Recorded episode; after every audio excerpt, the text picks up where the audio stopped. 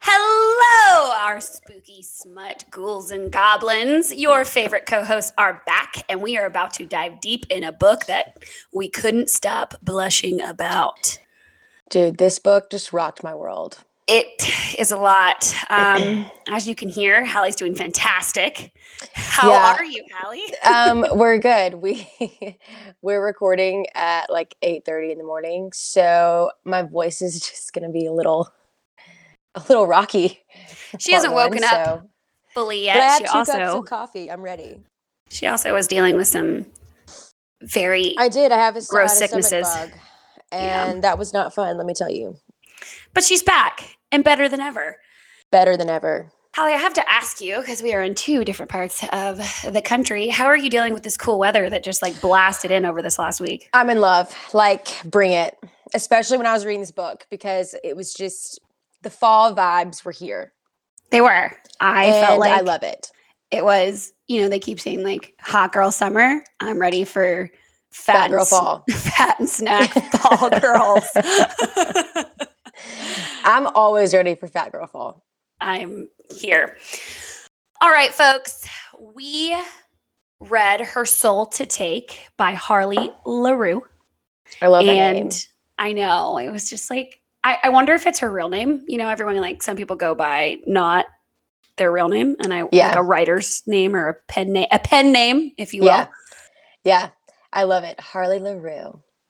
She sounds like she's from New Orleans. I don't think she is, but I mean, it would fit her book vibe in this for sure. Um, Hallie, what would you rate this book? okay. So I gave this rating a 3.5 out of 5. An overall? Yeah. I want to tell you why. Okay. So I did love this book and I will continue to finish the series 100%. Oh, it's it's a need. It's one of those books that I was more invested in the plot of it than like the actual smut of it. Like I just wanted more. I just wanted Harley to like keep going with it and have more development and more world building and more plot and more details. Like I just needed more from it and I felt like it could have it, it could have handled more from her. Um I felt that Leon was like way more developed than Raylan. I agree. Um, I guess I'll give mine so we can have this discussion. Yeah. Uh, I am right there with you. I'm a 3.5 as well. But I did Um, love the book. Right. And I think that's why I will continue the series because the things that like in the book where we get these small like world building nuggets were so good and could make such a great story. So it's not like I'm not downing the book at all. It's a fantastic read. It's a lot of fun. But like you said, it just there could have been more and I think we just expect so No, we do because that's what I was thinking. I thought the same thing because I'm like, we're coming from Sarah J. Maas and Jennifer L. Armentrout and Penelope Douglas, where those stories do involve a ton of world building and like really dark, deep themes and these like big, big plot developments. And so a part of me is like, well, maybe that's just my fault for having these expectations. And Harley Laroux is not JLA. She's not SJM. She's her own writer. And also, I was like, it's the first book in a series. And as we know, the first book in a series, most of the time, isn't going to be like the best, or I don't think it is. I mean, prime example, A Court of Thorns and Roses. exactly. and so that's why like i won't i won't down this book but i will say like it is I, I, I hate even using the word underdeveloped because we just don't know where it's going to go. I mean, I think we have a good idea after finishing the first one, but um, yeah, could have given me more. What do you think your spice level Oh, is? Jesus Christ. Five. Five out of five chili peppers. If I could go to 10, I probably would. It is probably it's the spiciest book I've ever read. It's just this like level of taboo that like I read Den of Vipers and so like I thought I was prepared for anything. but I don't know. I think like the whole demon aspect of it just like took it to a whole nother level in my mind that I was like, oh Jesus Christ, what am I reading? And why do I love it? Exactly. I um when I first started it, I felt like I was I was there's all of their sex scenes. I blushed um because, and it's not because they're doing it like if it was just like a regular two people like not human and demon. um, I think I wouldn't. There, we'll put some pictures on our Let's Talk About Smut podcast Instagram so that you could see what I kept sending Hallie as to what I thought Leon was in his demon form. Yeah, and, and like t- Taylor and I have discussed this as we read a little bit because I told her I was like, I need to get my initial reactions out, or else I'm not going to be tolerable on this podcast because it's it's, it's just a lot and you, it's just I, like i'm gonna like lose my mind reading and i don't even think i know like how to explain it i think everyone like you just have to read it to like understand what we mean because it's it is it's, it's very super fun, taboo though. it's it's super fun and that's the thing like i think about it and i'm like oh shit like do I need to summon a demon? like, like, At this these, point, I think I will. Are these the things? Like, give me the grimoire, are grimoire, we having a whatever. seance this year? Yes. are we hoping that we bring Leon out? Yes. Harley, I'm going to need you to give me those magic Latin words that she was speaking. A hundred percent. All right, Hallie. Um, now that we have those two things out of the way, let's go ahead and get into our trigger warnings and get started. Yeah, so this book, the author, another reason why I love this author now, she gives like an entire page of content warning for her readers. So I'm just going to read the list that she has, okay? Go ahead. and I learned a new term too, which was really fun consensual non consent. Consensual non consent. Yes. Oh, because it's like yeah. They, he. I well, wish I would have known this term when we were doing our other books, like um, Buttons and Lace, because right. that was a lot of it. Well, it's like she wants to be forced to do into what. Yeah. Oh, uh, okay, that makes sense. Okay, but it's still consensual. But it's still. But it's non-consent. But it's non-consent. So consensual okay. non-consent, breath play and choking, blood play, spit, swallowing, bodily fluids, needle play, pain play, fear play, public play, bondage, restraint, spanking slash impact play, erotic humiliation and degradation, raw sex slash sex without condom. I appreciate all of those things because that I, honestly gets you in like Harley does a great job outlining that because I don't think we would have. no, I would have not have hit like half of this. I would have not either. and then they would have been like, y'all, y'all just Google this one because yeah, y'all just do that because I don't even know. We don't know what we're talking about, and I have never experienced a lot of the um eighty percent. I'm like, I don't even know what that means. Other than the sex, I don't know. Which brings me to I'm going to make a little disclaimer here before we get into our book breakdown. So, as we said, this is one of our more taboo books Taylor and I have read, and the sex scenes were more of a shock for us um, just because it was the first time we had really read about some of these things they do. And like I said, then you have this whole like demon thing in there. And so it just kind of raises the level. So, because Taylor and I use humor to deal with anything that we are slightly unsure of or excited or, or awkward about, about. uncomfortable, we will most likely be giggling like two little girls on this episode. But um, this does not come from a malicious or a judgmental place. Many people have different kinks or fantasies, and we always want to respect that. Talking in depth to an audience of listeners about some of these sexual scenes can be a little awkward for us, but that's why we're trying to do this and break the stigma that talking about sex is bad or shameful. Um, we're not perfect, and we just really enjoy having an outlet for our dry, sarcastic, but perverted humor. So, our intention is never to be disrespectful to you or the author. This book is just wild, and it definitely garners a certain reaction, and that's why it was so fun for us to read. So, with all that being said, without Taylor, further ado, Yep, without further ado, it is time to get into the book breakdown.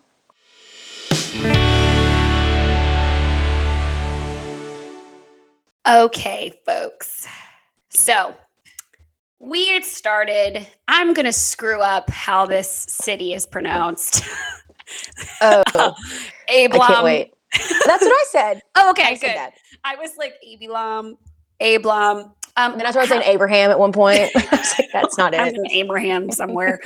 um, I'm going to be honest. I still don't uh, know where this is. I am the person who Googled Ablam and was hoping it was a real city, so it would tell me where it is. But I'm putting it in. How I think? Like Washington State, Northern. Yeah, Cali, I said near. Seattle was the vibe Yeah. I got. Yeah, it's it's like think. I got Twilight vibes, like Twilight 100%. City vibes, like that very small town, um, but still modern, you know. So Yeah. we start there. We meet Leon. This Oh, again is in a uh, different point of view book. So you're going to switch through the main characters continuously to get their points of view. But first, we start with Leon. He is a demon that has been captured, and he is in the service to the Hadley family. So we get into this scene where they basically are about to start having their own ritual sacrifice. We got cults, we got sacrifices, we got monsters. We got it all in this book. Right. And Kent Hadley is the leader of this. And he has the, again, another word I'm going to screw up, Hallie. It's the Grimoire? How did you pronounce that? Grim- Grimoire. The Grimoire. The Okay. Grimoire. The Grimoire. Do you not watch witch shows? Oh my gosh. No, well, I just did not. Vampire Diaries? Anybody? How how to pronounce these words were not top of the list on understanding this book. I don't have a lot of them, but I do have Grimoire down. Okay, Grimoire. And that has the only record of Leon's demon name. So he goes by Leon, but he has this other name, and that's what you use to summon him. That can only be written, not Yep. spoken. and meaning, so if you have the Grimoire, which Kent does, um, he's the only one that can summon him. So Kent has Leon basically do all the dirty work of this family. So that means, you know, they're anyone they want murdered or any cleanup or anything. So this family in general is a cult. Kent Hadley is the cult leader Of the Liberi. of the Did I say that right? Yeah, that's how I did. Liberi. I also was calling it The the, library. Liberi. the library. the library. So basically, we're getting into this whole story where the family has sacrificed a boy named Marcus Kynes. So he is a 21 year old that had been killed, and it was he is technically the sacrifice for Hadley's god. And Leon um, is in charge of bringing Marcus's body to the White Pine area. So this is where Kent and his family ha- hold their s- sacrificial ceremony, and they have basically Leon go dig up Marcus Kyne's body. Yeah. Like he's literally their bitch. Yes. So they go and like in this scene uh, when you meet Leon and he is digging up his body, his internal monologue is just gold. He is literally book, Leon perfect banter. Just like what he says had me dying out laughing. Like Oh. the whole book. Oh, because he's just hilarious. It's like he has the no fuck factor just nailed. And he really doesn't. He does not give any fucks. He's immortal. He's a fucking demon. He does not give a shit. Um, it's like Lucifer from the show. Like, yes. that's that's the personality vibe I get from him. But, But like he's so sassy. He's so sassy. sassy.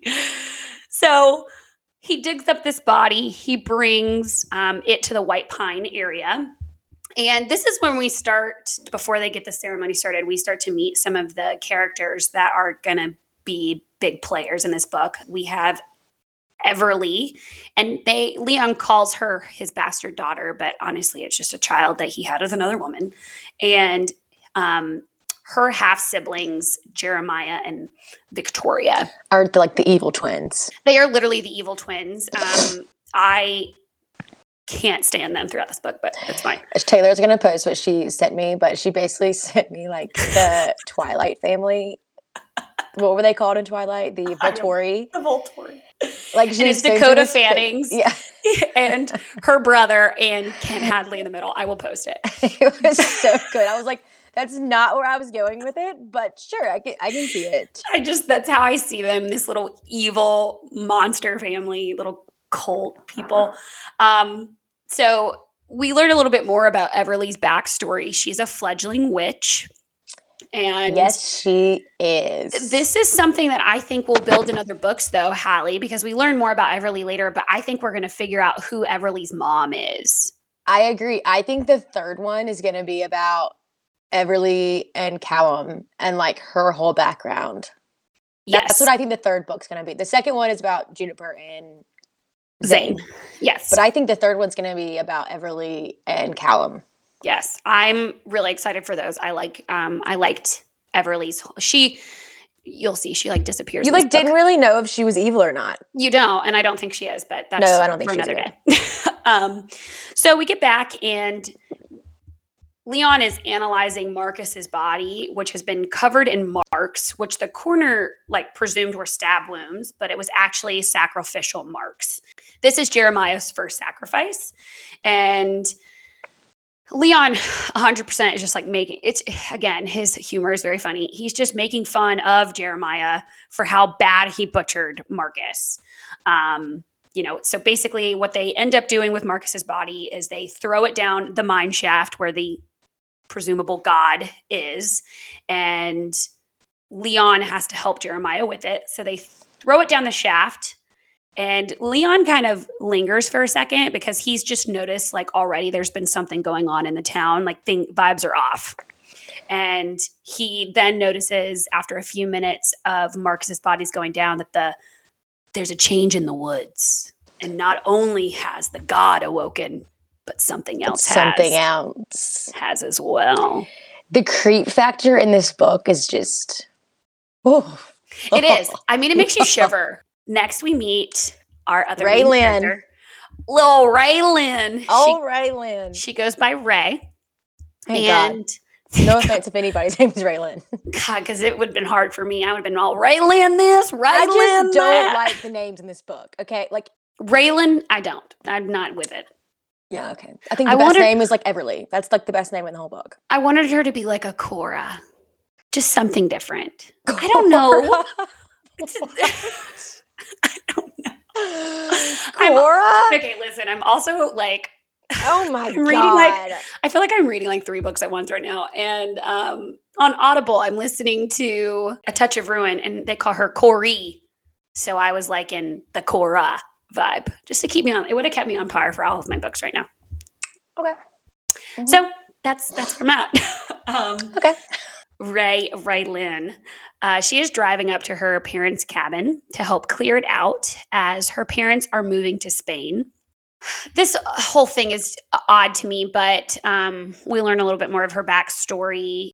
Yeah, this wasn't this was like one of the things it's so small, but she does this kind of a lot where I mean the author does where like she'll kind of not like fully explain like what's happened. Like she kind of leaves it kind of open-ended. And it took me a minute to realize that she had started school somewhere else in California and she had one more year left. But she didn't want to go to the Spanish coast, but she always loved Abram. So then her parents allowed her to come back, like to move schools to Abram for to finish her last year. Right. And that's why she's there. And It's so also, small. It's fine. what is like, wrong with you? Ray Lynn, Spanish Coast? Sign me up. Th- see ya. Bye. I would not I be in a passport. Dreary. Twilight Abram, wherever the hell it is. like that would not been me. But she does. She loves it. She like goes on, like you said, we get a little background. It's like she grew up and she loves the woods and the forest, and she would always pretend they were like fairies that Oh lived God, there. I have it's like- such a I have such a thing for that. dude, I thought of you the whole time I was like reading this part of her story.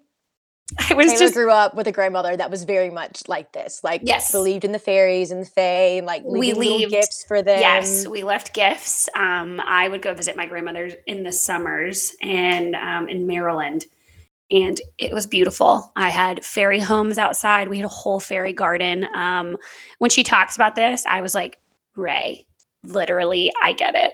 I thought of you. I thought of Yes. you. So we get that she's lived in the cabin with her parents when they were first married, and then they moved when she was seven.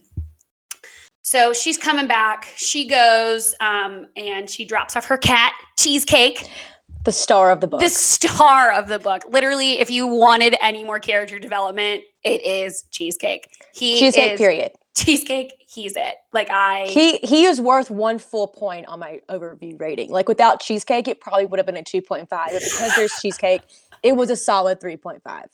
I just want that I had like known. an emotional attachment to cheesecake once his name was mentioned. Taylor ended Um, up like uh, posting on her Instagram and like tagged Harley Laroux, and it was a picture of Taylor's cat as like cheesecake, and Harley Laroux uh, reposted us. So she fine. did, and I literally was texting Hallie, being like, "I am screaming, I am screaming. I need you to respond to her How do because I respond? I was like, I don't have it in me to talk to her. Um, so yes, so she drops off cheesecake at the cabin, gets herself a little settled, and then she's gonna go meet her childhood friend Anaya. That's how I pronounce that one. Okay, We are on the same page. Yes. Anaya at her bookstore called Golden Hour Books. Ooh. Yep. So while Ray is there, um, she decides she's like going to help her friend stack some books while she's waiting. This is the first time they have, you know, they haven't seen each other in a while, and you know, we can't have a main character without them being a little clumsy. They just- I love that you had the same thought. So did I. I like, oh, I literally. Have in my no- I have my notes clumsy, like Jesus. I'm so glad we have the same thought because I read this and I was like, okay, I've heard, I've read this before. We know we know they're all clumsy. they're all clumsy. and she drops some books while helping her clean up. And then just out of nowhere, she sees this book called The Magical Work of Conjuring, written in Latin, but written in Latin, but she knows. she knows. So, and she says she feels attracted to it and then it feels cold. Ooh, Ooh, spooky. spooky. um, so it's handwritten in Latin, and um, she immediately thinks it's a say it again a grimoire. she immediately thinks it's a grimoire, and she's like, "Ooh, Anaya, what's this?" And everything in Anaya is like, "Oh my god, you can have it! It's a bridesmaid's gift." What a gift. And I was just like. Oh, a spooky book for her spooky friend. It makes sense once you get a little further, but at this Yes. point, it was At- like, what? At this point, like once you find out more about Ray and like what she does, like her hobbies, it's a great gift. It's but- a great gift, but it's but also we don't know that yet. So I'm like, okay, right. cool. So, You need new friends. yeah, like, mm, please don't give me that. Like, okay. like I was Spooky in. Hallie's wedding, and if you would have been like, "Here's a grimoire, Taylor," I'm gonna start giving you like creepy books that I find. I would die. So there's a nugget here that I need you guys to remember that this book is from the Ablom Historical Society. Yes. And um, they were they donated a bunch of books to Anaya's bookstore. So just keep that nugget in there. So Anaya and Ray and they, they go get coffee and they discuss Ray's breakup from Rachel. We love a bisexual woman Bisexual lady. and how Ray is a ghost hunter. So now the spooky book makes sense. But if we didn't know that she was a you you would have been like how we were like, what the fuck? All right, we got Ghost Girl Goth over here. She is. She's Ghost Girl Goth. Um, Ray, you know, knows her ghost hunter vlog is failing and it's kind of shared in her inner monologue that she needs something big to happen. Um, so her vlog is technically just on YouTube. And um, you know, they start discussing what she should do. And Anaya's like talking to her about how spooky the town is and things that are going on. And then they get on to this discussion of their elementary teacher, Miss Kathy. Miss Kathy. And she told them this ghost story about miners trapped in um, a shaft. And 1899 tragedy. 1899 can't I feel like that's a date in every skit. Like but I agree. before the 1900s, like everything scary happened in 1899. I agree. I we agree. cannot bring this into the 1900s, folks. No. They said that there's an old god who also lives in the mine shaft. So doo doo doo doo, spooky spooky. Wonder what the Hadleys were doing. So they all just kind of sum it up to Miss Kathy as fucking nuts. um, and she has Yeah, been the, the crazy lady. and she actually happens to be Ray's like neighbor. Um, Well, She I think also- it's interesting too because she, even though like, I mean, I touched on it how like their little town has so much, like so many legends and history, and it's all they kind of just wave it off as like these spooky tales. But people in the town do believe these things. Like Miss. Kathy has these like weird rituals that she does to like to protect like keep herself. herself. Well, like she Yeah. go around her house and like all these little things. It, it's true. Like there's such a superstitious vibe that no one like wants to believe in the town, but they a hundred percent do. Yeah. So they also bring up this ghost that Ray would see in her room. It's called the Nighttime Cowboy. Um, and this book just hits every. like, And she says that, like, we could possibly say. Miss Kathy, Raylan, the Nighttime Cowboy, Leon Leon, get over and here. Ablum. so I'm gonna die. it's not going Ah. to make it for us. So they kind of like are going back and forth and they talk about the nighttime cowboy and Ray like never thought since then she's like never thought ghosts were bad because like she didn't th- she never felt like the nighttime cowboy was bad. He would just kind of be there and then disappear. Which is like typical ghost behavior. Like I love how you do, like if I saw a Ah. fucking studded up cowboy in my room, um, Peace. I would scream. No, would scream. we would not live there. No, I wouldn't. Um, we would move. But Anaya has this big bright idea and mentions how this town could be good for her blog. And not about this old abandoned church that is spooky and creepy, but she shouldn't go to it. I'm gonna be my pants. She should not go to that spooky, creepy church. Her spooky friend with her spooky book should not go to that spooky ass church. And Ray's like, oh, I won't. Oh, I won't. Wink, wink, nudge, nudge. Smirk, I'm going to be there tonight. Like, I'm going to summon a demon. bye. Like, it is so ridiculous. Um, I just like can't. okay, guys, we're like making fun of this book in the beginning, but it's it's just world building, and it just feels like it just we know like it's I just one of those I books. actually love this book. I just, yeah, we're not. We're just having a great time chatting. Oh, that was Um, funny. So then we learn that Mr. Hadley is super protective over these historical sites, and he doesn't want them to be torn down. I wonder why. Wonder why. because he's a fucking cult leader. Um, he's also, here we go, guys. Here's another nugget. He is also the head of the Historical Society. Where did the Grimoire come from? The Historical Society. I wish y'all could see Taylor's face on FaceTime right now. I just, well, I just need this. everyone to know that, like, We are picking The up nug- on these clues. the nuggets were there and they, this is my favorite book of, of nuggets like it was like ding ding ding here's one nugget here's the another nuggets nugget all nuggets. and all the nuggets Taylor is happily picking up these breadcrumbs. Her worry, basket is eating. overflowing. I was eating. Call Hansel and Gretel. So then we learn that Anaya thinks that um, Mr. Hadley is just super nice and super wealthy. Well, Of no course he duh. is. Why would ever the cult leader be a fucking dickwad? We also learn that Ray is in the same classes with his daughter Victoria, and so is Anaya. Ray like really isn't listening, and she's focused on the big church. And Anaya is like, wants to go visit. nah fam don't go it's content it's contemned it's condemned and ray is like that's music to my motherfucking ears bitch Nobody ever hold me back. i'm going to the spooky old church with my spooky old book All right, everybody drink. That was a song. that's all right hold on i won't drink my coffee I'll drink my coffee. so ray leaves after hanging out with anaya and she gets back to her cabin and she realizes like when she first got there it was so warm and she was having all these like lovely family memories. And then she realizes how bare it is at night.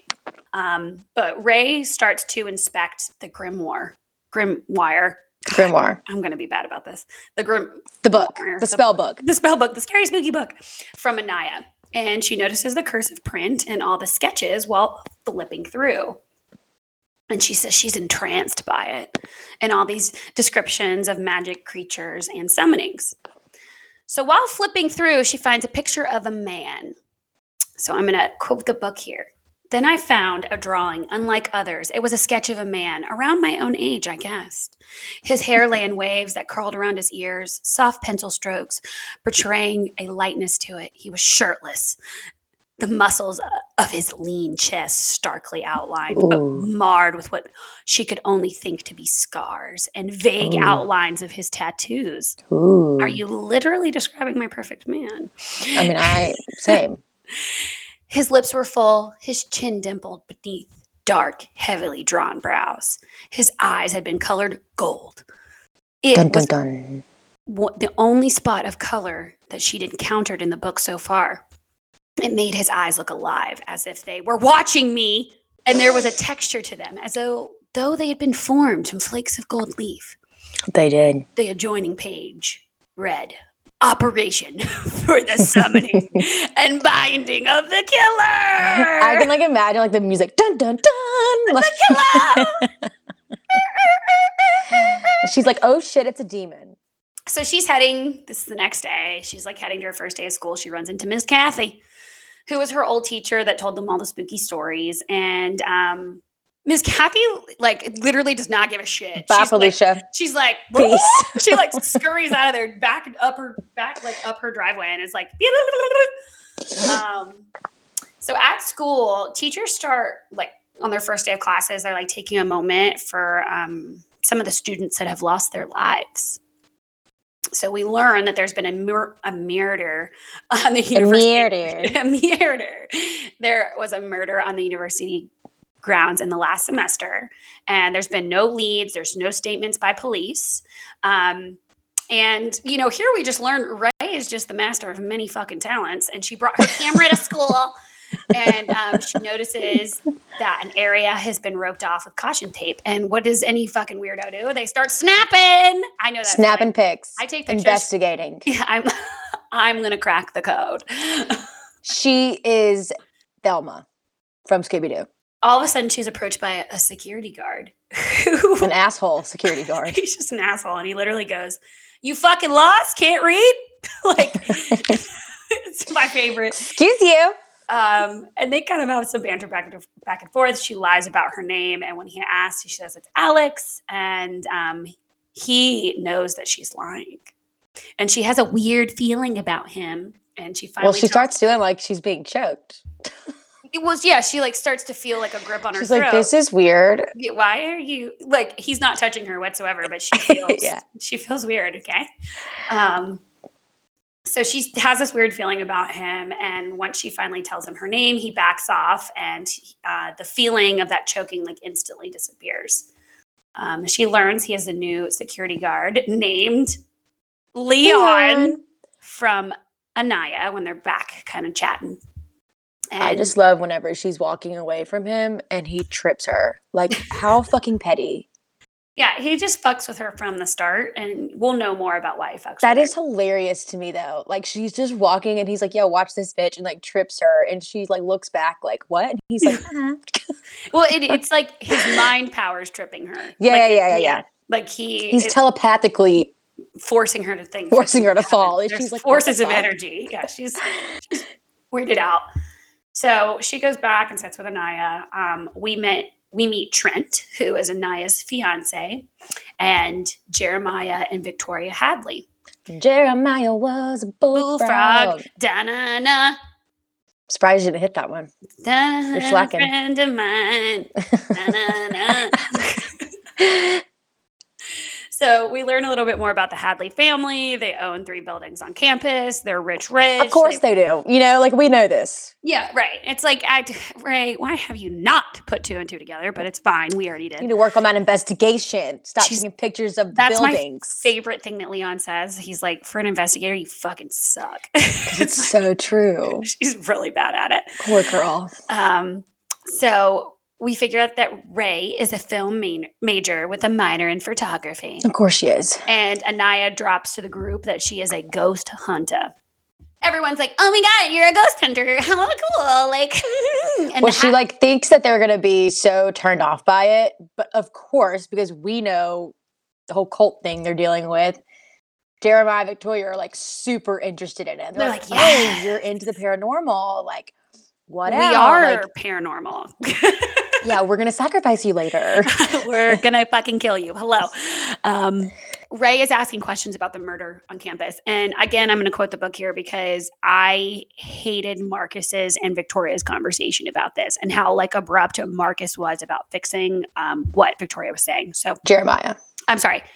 Yes, I know Jeremiah. what you meant. Yeah, Yeah, yeah, yeah. Sorry, no, not Mark. oh, It's fuck- about Marcus though. Oh, about yeah. I'm sorry. Yeah, yeah, it's yeah. about Marcus. It's Jeremiah and Victoria, and I did Yeah, so this like. is flashing back to chapter one when we met Leon. This is who they're talking about. Mhm. they say rumor is they're just keeping the building closed because they can't get all the blood stains out of the stone victoria said some freshman found the body and called the cops he was a sophomore junior jeremiah corrects marcus was a junior okay yeah junior whatever victoria waved him off a guy named marcus kynes he was stabbed eight times nine times jeremiah Yeah. interjected Ugh, god jerry would you just let me say it he was stabbed Jerry. yeah, Jerry. I loved that. He was stabbed nine times. There was blood everywhere. The kid's body was just destroyed. Someone even got a video of the murder, I gasp. Oh no, no one knows who did it. Or at least they're just not giving names, she smirked. No, they got a video of the body and when it was found before the cops showed up. It was so gross. I have it saved on my phone if you want to see, said Of Jeremiah, course he does. pulling out his device. It's just crazy how much blood there was in there, people.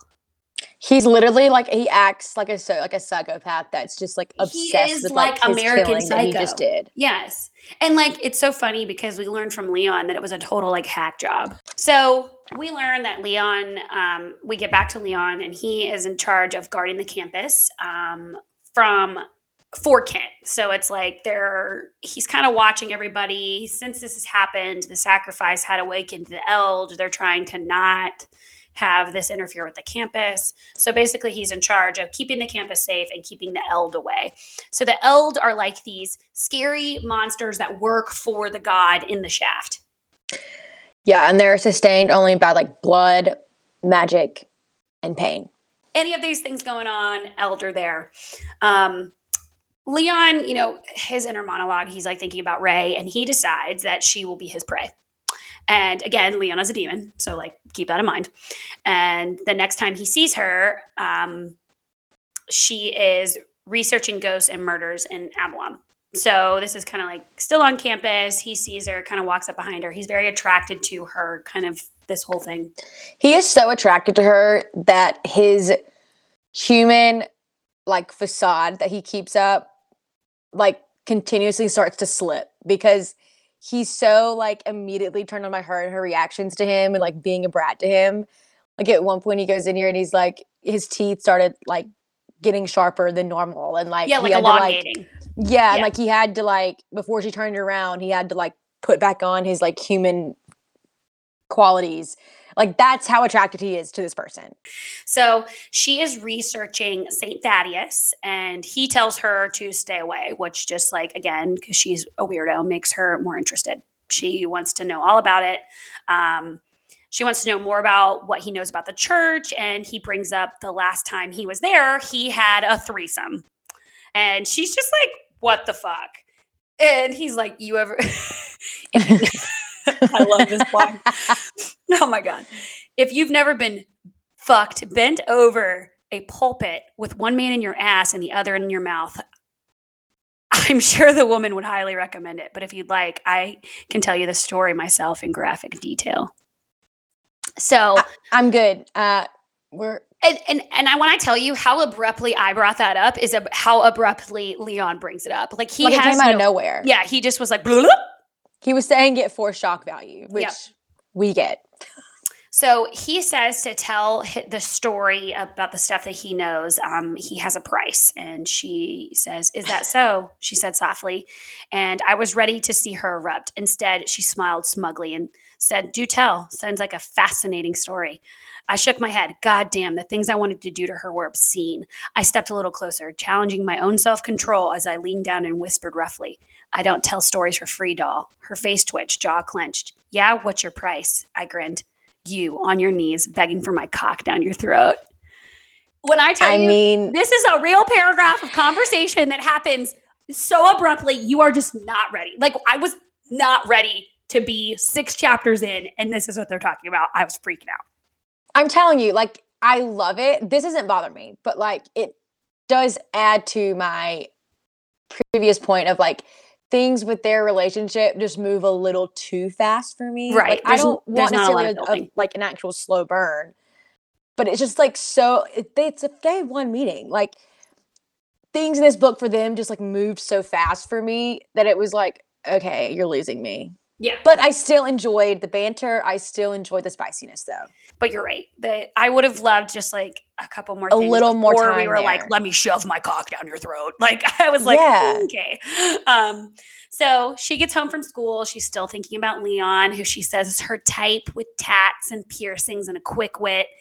So, like, what does everyone else do? She masturbates to him in the shower. Like already we're just like fantasizing about him. Yeah, we we finally start to uh, like the first layers pulled back of her fantasies and her kinks are on the darker side.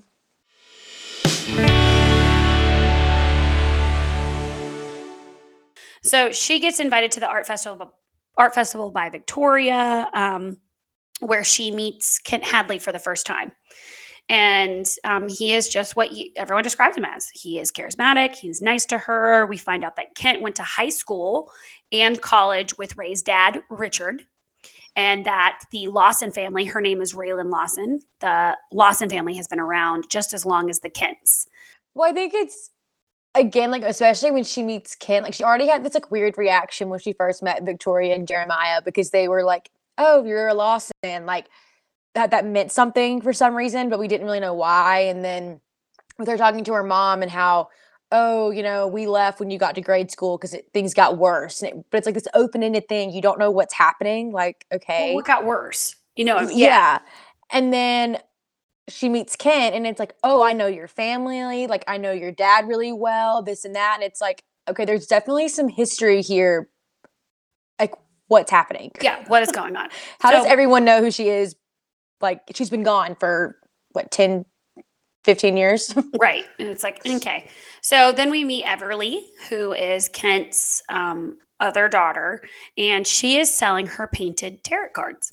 Love this. I do too.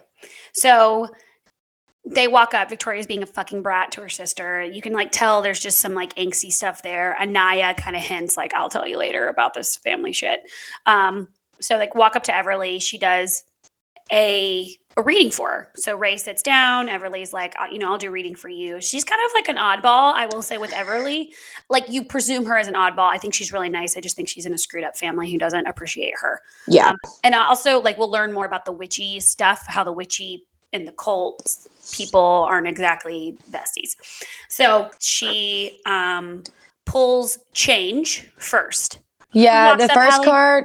Yeah. The first card was like the stone tower with like Oh, fire around it, which she explained. It's the only card she explains to her is, you know, your life is changing dramatically and there's no going back. So then her second card is this like man laying face down in the snow and there's like swords all in his swords back in his back. But she like doesn't say anything. She kind of starts like looking around and she's looking for someone and then she like just keeps going. Then she lays on the third card and that's when they get interrupted. And so on the third card is a depiction of death, but she never like she never has a chance to like actually explain what's happening here. Right, get why she's pulled what she's pulled, and um, I think But everybody's like very disturbed by it or like Well, she's that, but she's like also like weirdly looking around, and I think she's looking around for the Hadleys, like who's watching. I think that is the biggest thing. This is one of the things that bothered me because by the end of the book, there's nothing ever goes back to this scene. And when I read this, this felt like a really big pivotal scene. Yes, like it, And by the there's end of going the to be book, change. It's they never like go back to what all this meant or like what Everly's reaction was at all. at all. Like it, it was, those are the things that, like we said, we wish things were a little bit more developed or just we got some more backstory. Like I would have appreciated maybe another hundred pages just to give me these. I agree.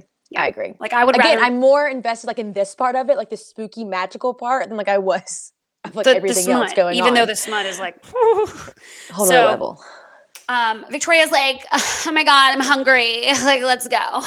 um, She literally like reminds me of like that character in a show. You know? Yeah, she's like, the "Okay." rich bratty girl. It's like whatever. I don't give a fuck. Let's go. yeah. Okay, we're done with this. I'm over the art. Let's go get drunk. Like this is really sweet and cute, but like I'm hungry. So they go to a bar um, to eat, and Leon is there.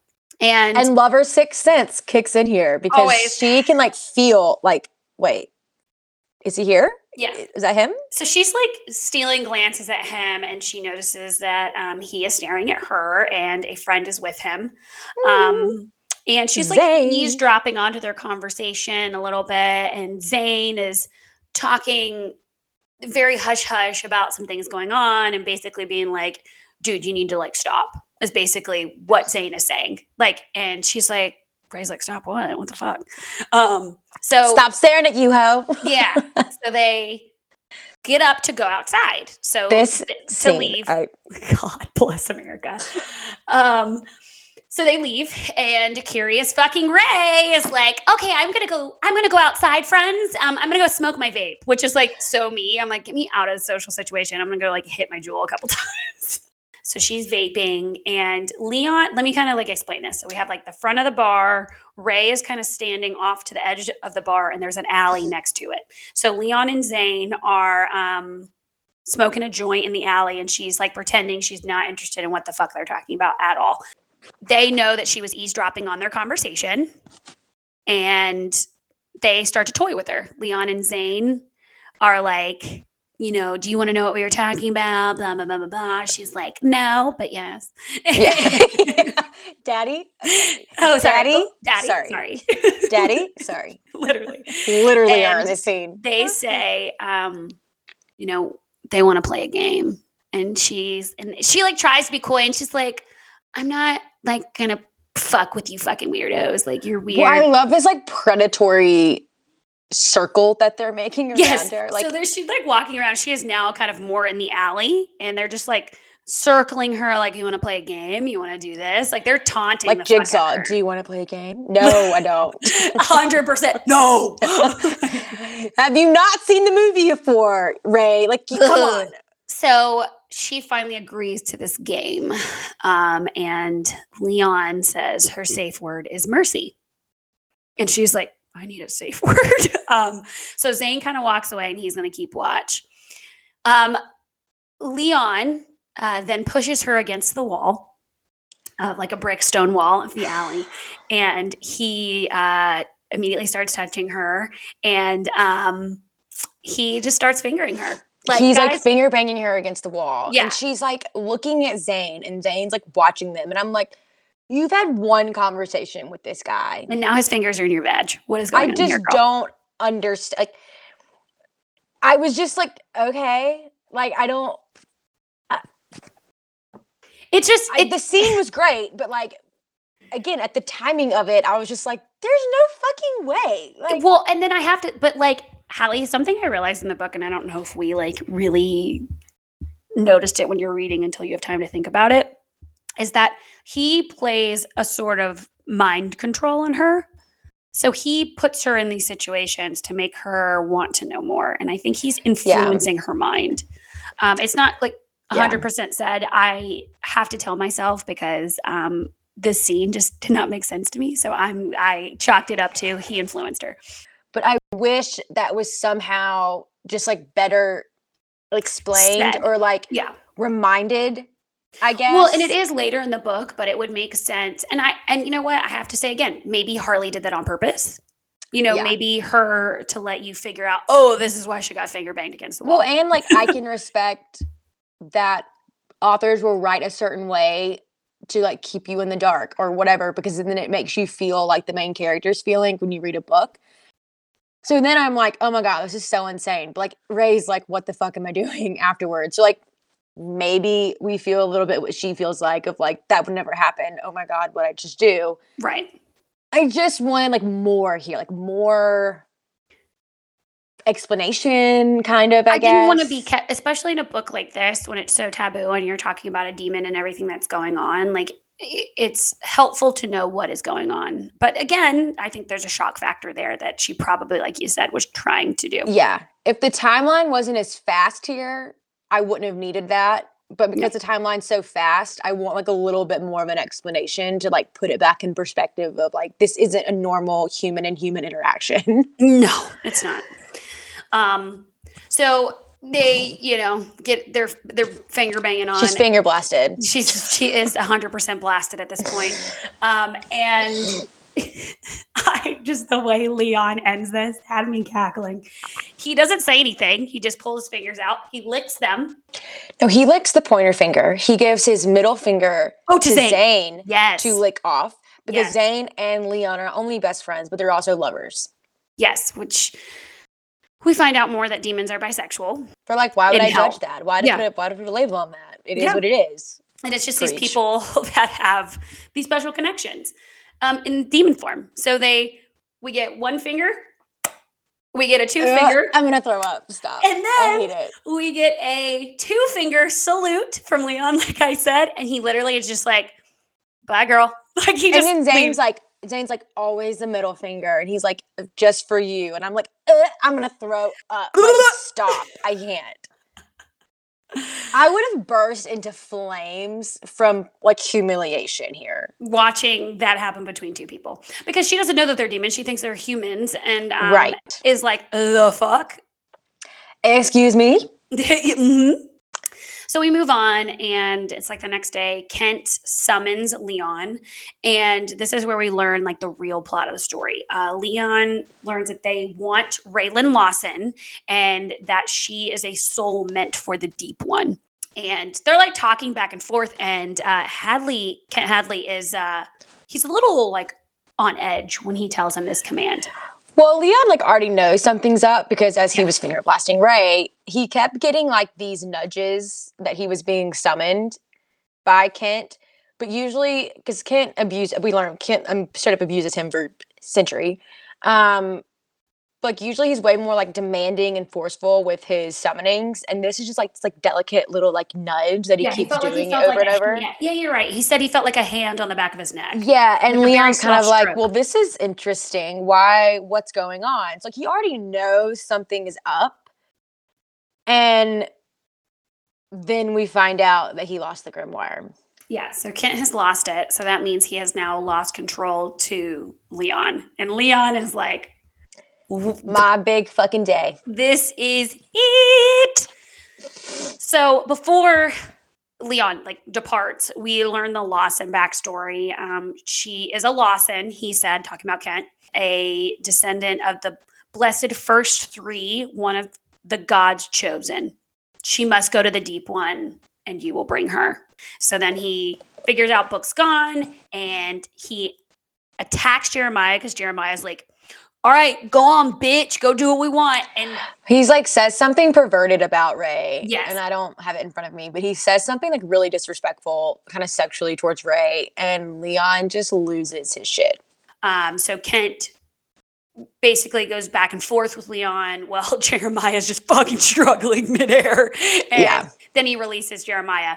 And this is my favorite fucking scene. He then poofs out of there, like literally poof, and he leaves with two middle fingers up. Fuck you, bitches. I'm out. now he knows why the twins were so invested in like befriending um Raylan is because she was the next sacrifice. Yep.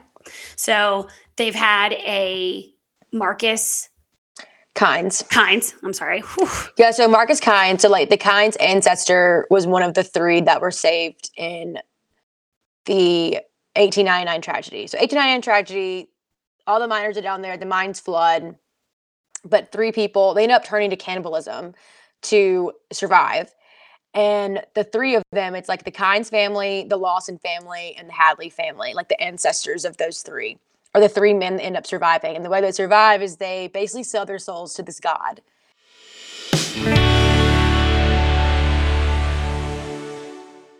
So we get back to Ray. She's like, I need to make some good ghost content, bitches. And where the I'm fuck out. do you think she goes? She um, wants to do a pretend summoning of the killer who is in the grimoire. So that was referencing back to the scary man with gold eyes. And um, she's like, all right, she lights some candles. She is only going to pretend to do the summoning. And we learn that a part in the summoning is to like you have to give your own blood to actually summon the um the demon that will She's come. like, I'll just leave that part out. yeah, I'll just leave it out. I thought this was like, what the fuck? Um, so she sets herself up, she starts the summoning, and then whoops, as she's drawing her chalk circle, she scrapes She her gets a splinter. She gets a splinter, and now there is blood on the markings that she has set up. So in the grimoire, it gives her like this whole like thing she has to do to set up whatever, whatever. And this is my fucking favorite Leon scene. Um, she's like, oh fuck. She like feels like things like starting to rumble. She's like, I gotta get out of here. She starts to see some The like, blood is like congealing. yeah, and like steaming and everything. And she's Steaming. like, holy shit, what have I done? And then we jump into Leon's point of view, and Leon is summoned. And like Ray has no idea. Neither does Leon. He's Yeah. like, I knew this was coming. Like I knew they lost the Grimoire. It's only a matter of like time before, someone tries to summon me in that. And he's just like, let's be dramatic. Like yeah. roar. Like, Yeah, he's like, shadows. Leon like, is the- a fucking light show over here. To like scare the shit out of them, and it ends up being Ray. And he's like, "Are you fucking kidding me?" Yeah, he's like, I did always love making a dramatic entrance, in his inner mind. his inner He's got the smoke going. He's got the wind. The rain is raining harder. Like, dun dun dun. like he's like obviously it doesn't have to be that dramatic for him like to be summoned He- probably just pops up but he's like nah let's fucking give him the full show ray is a dumbass and uh doesn't put two and two together at all and thinks that leon was following her and that this is a It was a prank. like leon's just gonna put on a fucking light show make the weather change congeal the blood all of these things just for a fucking prank I love when he goes, This woman is a walking disaster, a stunning danger to herself, and she doesn't even know it. He's just like, Jesus Christ, you fucking idiot. You have no clue what you're doing. Yeah, she has no clue, and this is all supposed to be pretend anyway. Um, so he realizes that she obviously now has the book, and um, he needs it to be he needs it to like be able to destroy it. So But it has to be given willingly. yeah, like He he, can't just like take it. yeah, he she has to give up the book. So they argue back and forth. He wants the book, blah blah blah. Sexual tension is flaring. Yes. And he is finally, she's finally like, uh, no, stupid. I'm not giving you the book. like, I love that she calls him stupid. Like, she's literally like, no, stupid. I'm not giving you the book. And then runs out of the church into the woods. She summoned him. He belongs to her in this way. And she's and like, she doesn't understand. yeah, she's like, Leon, what are you doing here? And he's like, because you summoned me, you fucking dumbass. And now She's you like, don't ah, think it. You pervert, you followed me. Like, what? he's met you one time. Yeah, he's following around you with a smoke machine and like a lighting show. And like he had all this stuff set up. Because he knew you were going to case say you Thaddeus. came here. He that's what he spends his time doing.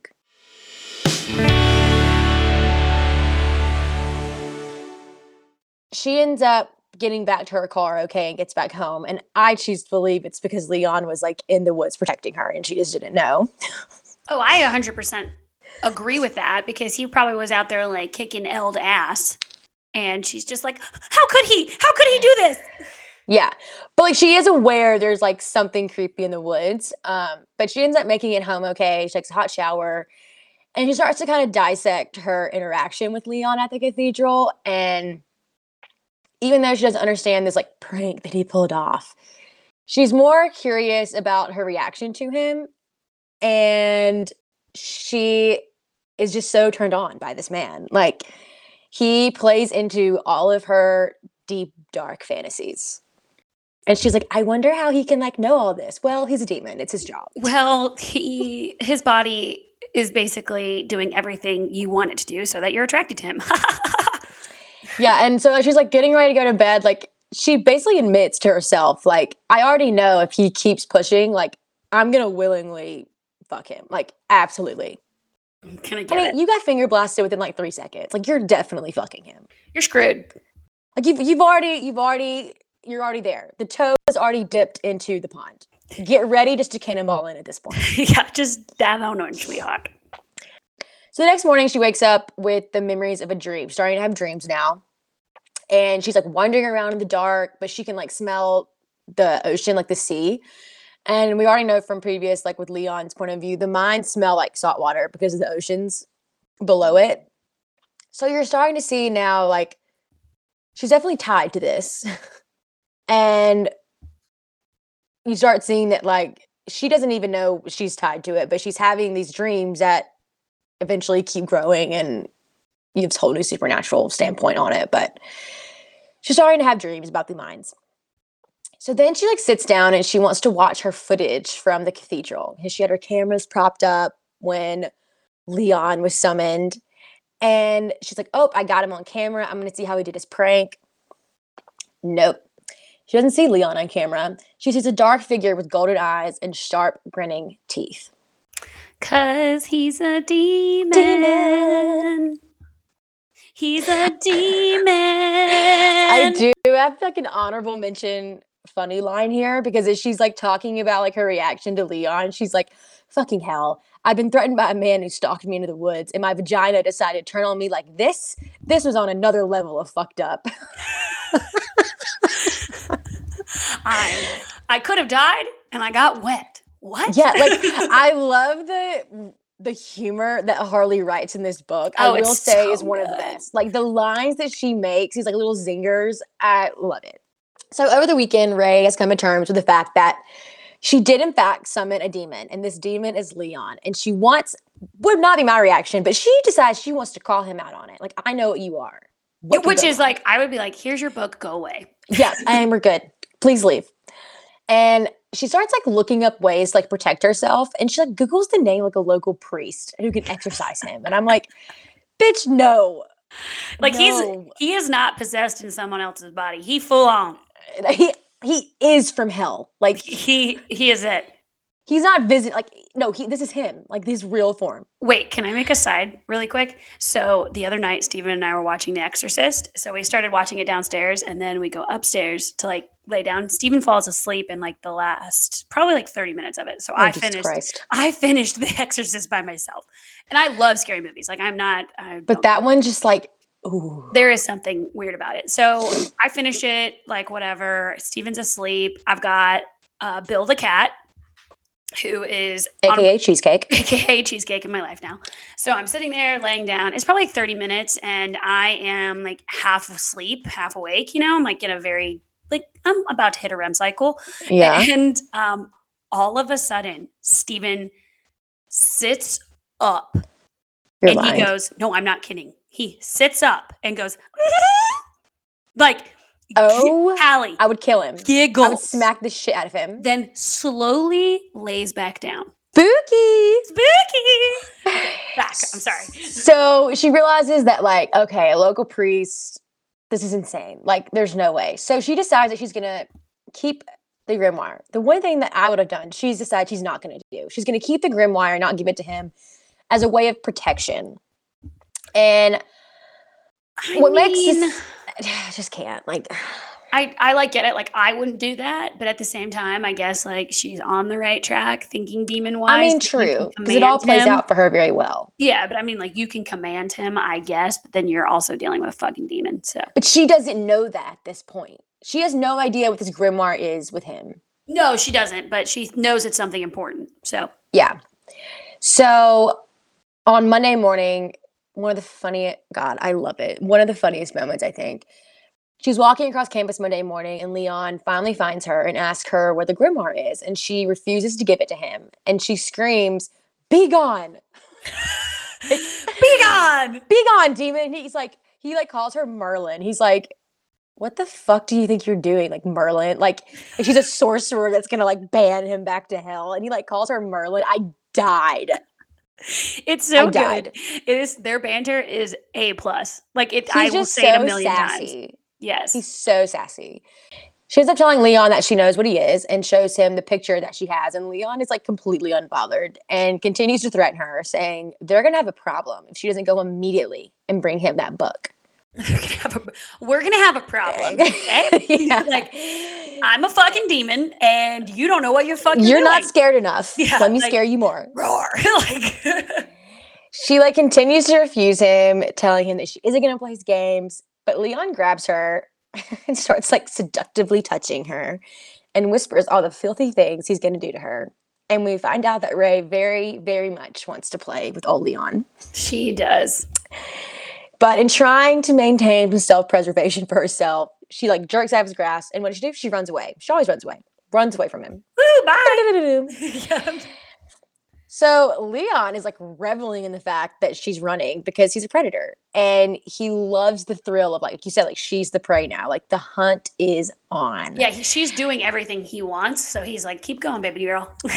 Yeah, and he's like it's been too long since he's had the opportunity to do this. Like these are needs that a demon has that have to be met and because he's been locked up with the Hadleys, he hasn't had any of this. And so like as a demon, this is what he like lives off of.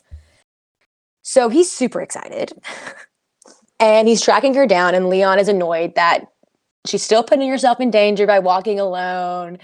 And he realizes that even if he gets the Grimoire and leaves her, the Eld and the Hadleys will continue to try to kill her for their sacrifice. And this bothers him.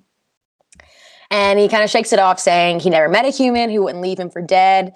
We start seeing this like damaged part of him. Like he, there's a lot more to this demon. He goes on to say how he's never met a human who wouldn't leave him for dead. So it's not his business to worry about what goes on in the human world. So we get this sense now there's a past here with Leon and humans, and the humans have not treated him kindly At all. and he says, you know, it's time for Ray to learn to fend for herself. That's not his problem. So he finds Ray going into West Church Cemetery Chapel. And he's like, of course she runs to a church. Typical. Oh God, this scene.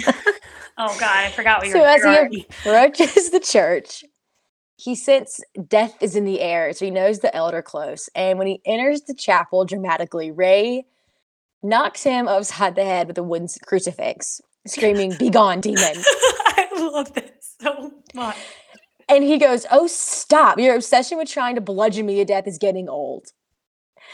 I was dying. Like, let me continue. As she questions him about being a demon, he sarcastically tells her while clapping his hands, Congratulations, you've done it. You've caught the big bad demon. What a marvelous investigator you are. Like, I was dying. He like snaps her crucifix in two and starts chasing her around the pews. And he eventually corners her. Um, and he sees that she's very much turned on by like being chased. And That's her. he also can like sense her hormones. He can sense her heart rate. He can sense all these changes to know like when it's fear and when it's arousal. It's like he knows without a fact she's being turned on by this. So as he's leaning over her, he starts to toy with like the button of her shirt. He tells her that she lost their game and it's time to give him the book. And he loves her defiant determination and challenge him because any other human would have good sense to retreat, but not Ray.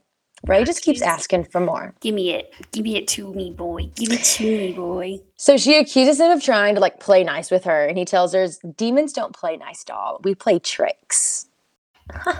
Which is like, And she's like, "What tricks?" tell tricks are for kids. Tell me more. So he decides to give her one more taste of what he has, and shows her his forked tongue. Hallie and I's text messages back and forth. I cannot with the forked tongue. Okay, this is how I imagine the forked tongue. It was that picture you sent me where they're like taking the selfie in the mirror, but I imagine Yep. them having their own mind. Like both of them are different. You know, they like move and like that's how I imagined it. I hate it. I absolutely hate it. Like, it's one big long tongue with two snake tongues that are just like she describes it as monstrous. Like, I, no, cannot. I have no um, idea. So, but Raelynn loves it. And Leon offers to show her more of his tricks, but they're interrupted by an Eld bursting through the door. And he's like, so suave. He's like, this game is on pause, doll. Don't think I'm done with you yet. And then, like, goes to like kill the Eld. And the Eld look like decaying canines with deer like limbs, a long black tongue, and their teeth like click together. Like I, it's terrifying. it is. Um, and then I imagine them not on all fours. I imagine them standing. No, Yeah. I agree. I agree. So this is a great part too. Ray's like, Leon, do something. And Leon's like, do something. Oh, Leon, do something. Save me, please. Oh, please. What happened to be gone, demon? What happened to trying to bash my head in with a crucifix? She he ends up killing the Eld when he crushes the monster's head in his hands, like just doop, and we're gone. And through doing this, he like completely drops his human form and he's like full demon on display. And Ray sees that like he has all these colorful tattoos and scars. His veins are like black. His teeth are elongated. His eyes are bright and golden. And she's like, that was the boy in the book I have. It's you. You are the killer. Um, and she's just in shock. But Leo just like jumps right back into conversation like nothing happened. It's like, now, where were we? Sorry. No, this is the holy Excuse water me? part though. He like goes up to the. My, this is like my favorite thing that where like I think Ray realizes that, and also everything we think like about demons and stuff like that. He goes up and he takes the holy water off the altar and he uses it to wash his face and get the eld. Yeah, wash all the blood off. Yeah, and I was just like, oh god, you're screwed. Yep, honey, there ain't nothing you can do. Yeah, there's no. the, He, the holy water ain't doing it, and nothing's doing it. yeah, you you fucked, girl. Yeah. So he like cleans himself up and he's like telling her what the Eld are and like they're coming for her. And Ray is like hearing him, but she's also staring at him thinking he is like the sexiest, most terrifying thing that she's ever seen. Because he's still in demon form. That's my favorite part about this. Like Yeah. he's just like looking and like his hoodie's all like ripped up. She can see everything now. And she's just like, oh my God. Fort tongue? What? Hi, thank you. Everything I've wanted and more. Thanks. Get it. So as she's kind of processing all this, she ends up turning to leave the church to like get some fresh air. And she remembers that she was about to like attack him before the Eld showed up. And we get more into like her kinks and fantasies, how she wanted him to wrap his blood-stained hands around her throat. She wanted him to manhandle her. Girl, same. Manhandle me all day. All fucking day. I don't even care if you're a demon. Give me some. Just manhandle me. Do not put your blood covered hands on my throat, though. I'm not into no, no, that. But please that. manhandle me. but please, like, throw me down on the bed. And that's it. Ravage me. no, like, just only put me on the bed and then don't fucking. Just the bed. So he continues to ask her about the Grimoire again, and he's like backing her up into this headstone in the cemetery. They're in the cemetery now. Sexual tension is flying. it's big. And he finally explains to her why he wants the Grimoire from her. And Ray wants to know that if she gives it to him, will that make the Eld stop coming after her?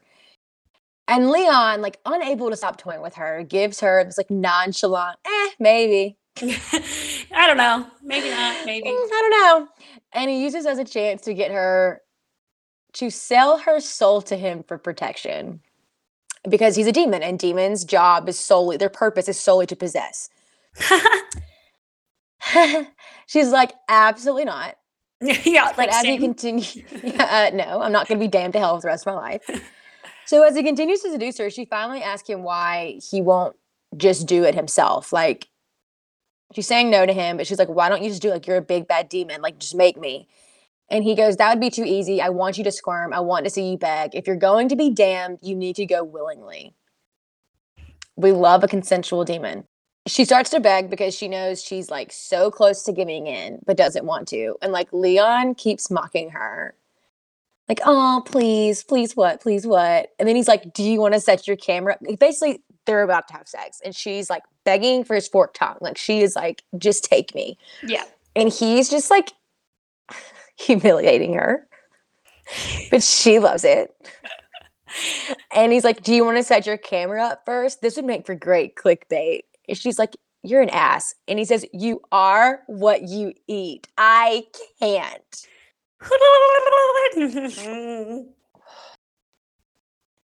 The way Harley Laroux writes her like sex talk is just incredible. oh, it's so good. I hope this is what Harley does in real life. Like this is what I hope for her. I hope this for you, Harley. She has like written in her book, like her acknowledgments or whatever. She's like, thanks to my husband who I like use to like play out certain scenes. Oh, in a graveyard. Okay. I think just to make it like flow, like I think more from like a position standpoint, I guess. like, well, this next position. does this up. work? Is this sexy? I don't know. Hmm. Go ahead, Hallie. Go ahead and tell us all about this scene. Uh. so since Ray is about to just like combust here, she gives in and she asks him to bend her over over the gravestone, over the headstone, Of a dead human. Sadly. and to fuck her, please. Fuck me, please. Thank you. The claws are literally out. He is full Lit- demon form. Like literally claws are coming out of his fingers. And he's using these claws to tear open her sweater. He then digs his claws into her waist while his forked tongue is in her mouth. and he's like nipping at her lip and he tells her, Say please if you want to breathe.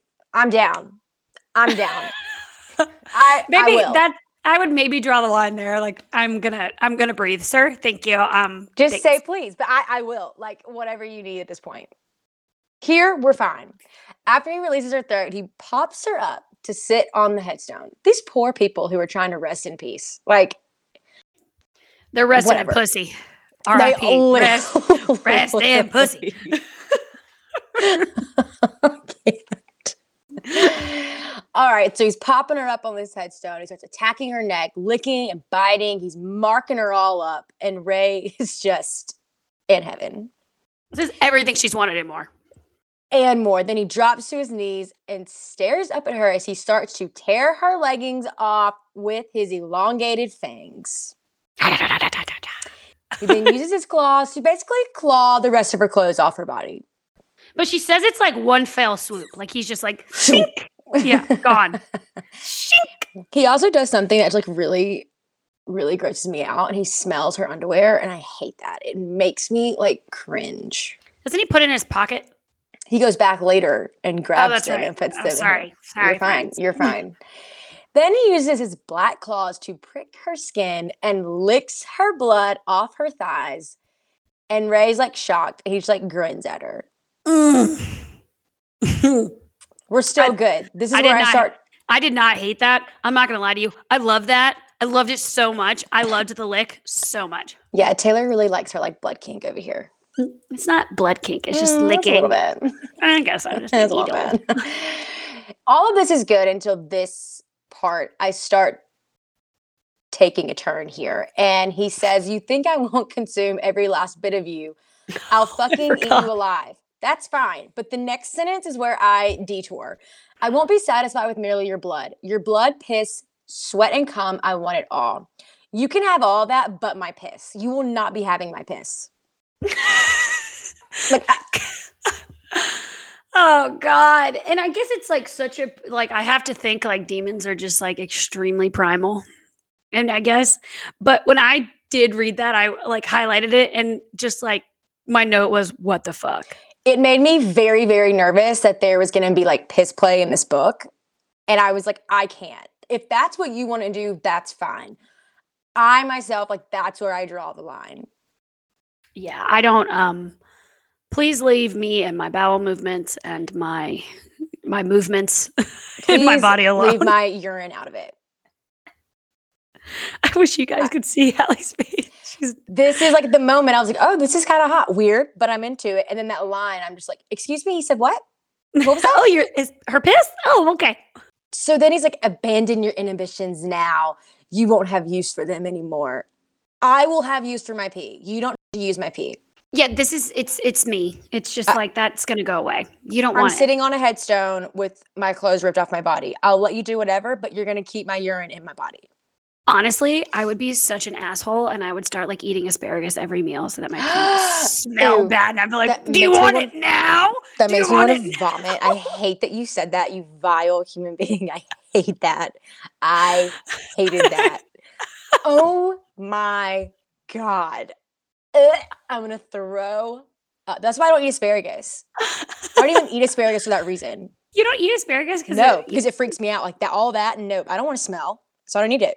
Hallie's hmm. not in a good spot. But don't worry, it continues to get worse for me here because he then flicks his split tongue out at her, and it was monstrous. This monstrous forked tongue is like flipping around in her face. And I'm like, whoa, back up, honey. She's like, no, no, no, no, no, no. I want to feel that. So he flips her upside down. Picture this standing 69, but in reverse. It's a spread eagle. Legit. Like just flips her over. Her glasses fall to the ground. Like, I don't know why that made me laugh. But like the fact that we didn't note that. I was like, of course. Like this girl's literally getting turned inside out. Well, I mean, it's like in the movie Chicago, and she's like, and the last move, number 69, the spread eagle. That's now I'm can just think of. picturing Chicago. I'm gonna start singing that. Oh my gosh, stop. She had it coming. She had coming. She did have. She asked for He it. only had himself to blame. By the If way, you'd we- have been there, We're not done. if you'd have seen it, you know you would have done the same. So, guys, we started this episode recording in the morning. It is now late afternoon, and we are drinking wine and tequila palomas. So, to get through these scenes that we're about to go through. So, again, it's back on the table. Every time Taylor sings, we will take a sip. Not don't gulp it like I did last time around. So you won't be able to understand what I'm saying by the end of the episode. I apologize for Punk 57 Part 2 if you listened. I feel like I'm about to be Punk 57 Part 2 on I'm down. I'm so Crystal down. to take. Here we go again. He uses his long, monstrous fork tongue to fuck her. Yeah, he gets up in them goods. The visual of a long, monstrous tongue fucking her I don't need that. just too much for me. It's like eh, it's like a cartoon porn. Like I it's not I'm just like, what? I think Excuse me? I um you and I interpret scenes very differently. Like I just read them and move on. You like visualize them. Fully, 100%. And I don't because that visualization just made me upset. Like I and especially like, okay, I want you to just take a step back. I want you to be another person going to visit your family member who has passed away in this graveyard. And you just happen to look over and this is going on. This is the scene you see. so after she comes, he flips her back around and puts, don't worry, he puts her glasses back on her. God forbid. She's we not? Uh, whatever. Then we see his dick. It is huge with two extra ridges. Which I guess I don't I don't know if I even understand. I think that like makes sense if you're like talking about like sex toys and stuff, but like I really don't feel a difference if there's a ridge or not. Maybe I'm just not as sensitive. Yeah, like when people like ribbed condoms, like it makes no difference to me. I, Yeah, I couldn't tell you. I couldn't either. And maybe my, maybe we just have desensitized vaginas Maybe. because we're just big old sluts. As we blush at all of this. I know. But that doesn't even bother me. What bothers me is this wording. There is a swell on the underside. What does that mean? Because I'm picturing like an extra sack hanging down. And I'm just like, what is that? What? I think it's like um not to get graphic here, folks, but you know, like on penises, there's just that little like bleep. Maybe that underneath. I don't know the The scientific term. vein? Yeah, but is it no, no, no? Isn't that where people get like their uh, the Prince Andrew piercing? Is or I have Prince, no what- idea. Isn't that what's called Edward? What's that? What's that? What's the piercing? Prince? William? Prince the Harry Queen? piercing. the Queen Elizabeth piercing. Like, what is that? I'm gonna have to research. Um, I would have to do, but I think I'm gonna have to get back to you on that one. I think that is just a bigger port, a port, a bigger point in his penis. Um, I just don't like the word swell on the underside. Like that description just huh? What? It makes it really hard to like understand what his penis looks like. I'm I need lie. somebody to do a fan drawing of this penis. I don't. I do. I, I need to see it. You need someone to draw his dick. Yes, 100%. Yeah. So then he dares her to try to run from him. And Ray loves this, like the struggle, the like cat and mouse game, which I appreciate it. I love a good struggle, like a fake struggle. I love it. Love it. So we're getting Yeah, back like on a- track now. A little game of Yeah, just love a come get game. me. So she tries to crawl away, but he easily catches her and calls her pathetic. Just kidding. And so as they fuck, he comes back to the topic of her soul and taunts her with the idea that this could be her fate if she just gives her soul to him. And he's like, all it takes is a simple bargain in your mind, mine to use and pleasure however I wish, mine to mark, mine to hurt. And she's just like, excuse me? Like, I think she's having enough here. She's fucking a demon with different body parts. Like, let her have a moment. Yeah, I think she's really trying to take it a lot right now. um, but you know what I noticed though, Hallie? Every time in the rest of the sex scenes, you will notice he brings up this whole give me your soul thing because he knows this is what she loves. Yeah. Like, you know, I think it's it's his bargaining chip. Like, yeah. you could keep having this if you give me your soul. Yeah. So she's still like, no. But then she tells him to come inside of her. All right, let's just back up. This goes back to my whole not issue, but just like eh, with the book is like it's so fast and like their first time having sex and she's like telling him to come inside of her like hello you could have a demon baby we know afterwards they approach the subject afterwards that that can't happen but like what you're just gonna let anybody come inside of you Well, again, Hallie, you have to think this is a supernatural being. And I think that he is doing everything that she wants in her desires that she's not even saying because he can sense it. I know it's hard. I know it's hard to like get into that. it's It is- hard with how quick the timeline is for me to like fully go there exactly. I do agree. but i still enjoyed the sex scene the girl can write a damn sex scene She sure as shit can. Like literally, she's beg. He's like, he tells her she has to beg for it, and she does, and she already knows that like she's already given herself up to this demon. Like, there's no going back now. He just obliterated all of her fantasies and like then some with his weird cock. with his fork. I'm more the fork tongue. I, some people really that excites them. I just can't do it. Mm, No. Yeah, well, and it's not like the forked tongue that you think um you know, because people like get that surgically done. yeah, because she even says like I've seen body modifications like this, but like nothing like what he has. Which made me think it is a like a tongue with two little snake little It, that's ex- exactly. and they have a mind of their own like they're just I wish I had the name of the artist that did all the fan drawings for this book. We'll repost it on her Instagram because she's amazing and really helped me wrap my head around yes really things here. yeah that helped me a lot as well Man, I wish I knew her name. We'll find her and I'll post her on Instagram. Give her a little shout out. So, postcoital. I just can't believe I said postcoital. Postcoital. While snuggling against the headstones, Leon realizes he is foolishly, madly fucked because he is a simp for all Ray and wants to take her back to hell with him. he shall do And we find out that he never like planned to offer her this deal, but he is becoming so addicted to Ray that he just like needs to possess her.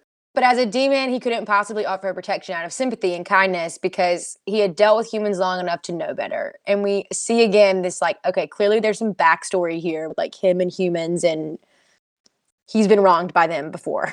right he's got some trust issues with the human race Yeah. So before they leave the cemetery, Ray, Ray questions him about who summoned him and Abram, and Leon tells her about the Hadleys and how they summoned him for generations to protect themselves from the Eld. And she's like, "You mean to tell me that Kent Hadley is a wizard?" no, no he's not he's a cult leader he's just a great. magician. it's fine. What? Can't. He advised her to stay inside at night, to like burn rosemary all the time because they hate that scent, and to stay away from the Hadleys. And of course, because he tells her to stay away from the Hadleys, she's like, huh, well, if Kent's a magician, then he can help me. And Leon's like, are you not listening to me? Like, are you kidding? he has me captive i'm i was his captive and not only just Kent's captive like his whole fucking family's captive like yeah. we didn't really touch on that like he- Hundreds of years this has been happening to him. Yeah, like he has been with this same family protecting them from the Eld. So it's like, are you a dumb girl? Like he's telling you these people are bad, and you're just like, "Mm, you know what? No, I don't believe the demon that I just had Yeah. sex with. He feels like he owes her something, so he tells her about Morpheus Lehman and what he found down in the mine. So we're going back to the 1899 tragedy. And Morpheus Lehman actually owned the mines. And while they were trapped down there, they discovered remnants of like an old, long forgotten religion centered around this weakened god that spoke to him when they were in the dark. And he found the grimoire written by a powerful witch, and by extension, he found Leon's name. He also found the iron amulet that Kent wears, which is why Leon hasn't been able to kill Kent or his grandfather or father and all these other men in their family that have had him captured. It's with this amulet that this witch made. Um, and then Morpheus' son changed their last name to Hadley after his father's cult almost got them run out of town. So the Hadleys descend from Morpheus Lehman. And that's how Leon came to be in their family. So Ray is like, yeah, right. This is just a story. I'm a professional ghost hunter, okay? Like, I know. I have a blog. It's like Hallie and I being like, yeah, we're professional broadcasters because we have a fucking podcast. I'm like, an author because I like talk about books on a podcast.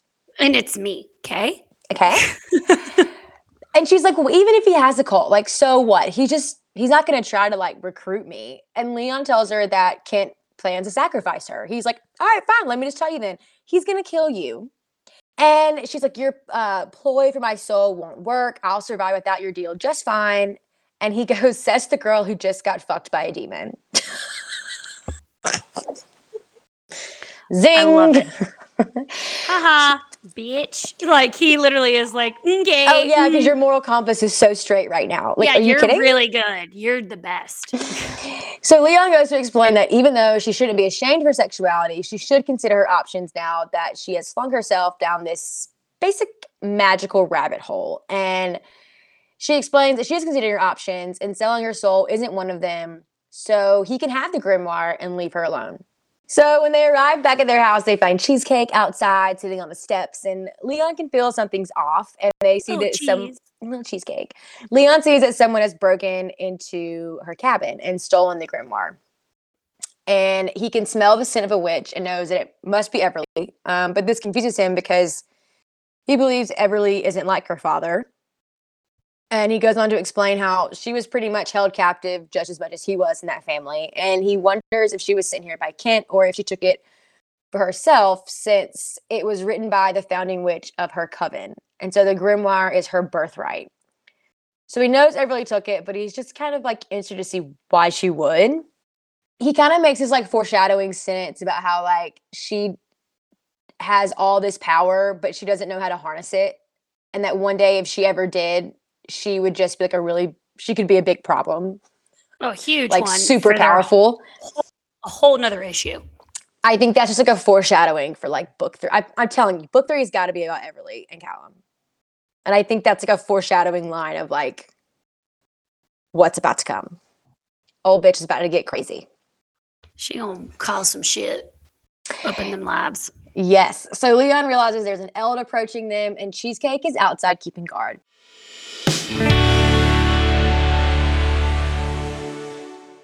So they're sitting there, and Cheesecake is snatched up. But don't worry, because Leon loves cats. My fucking heart dropped. And the fact that this one belonged to Ray, well, perhaps that made me a bit more determined to not see it die. I didn't think I could see her heartbreak like that. And hell, the little creature was fierce. What else so small would face down the Eld with a puff tail and some tiny claws? So he goes after to save Cheesecake. I can't deal with it. And Ray decides that she's got some balls. She's not going to stay inside like Leon ordered her to do because it's Cheesecake and she has to save her cat. So she grabs her baseball bat to go look for them. And she finds Leon bleeding next to a tree holding precious cheesecake.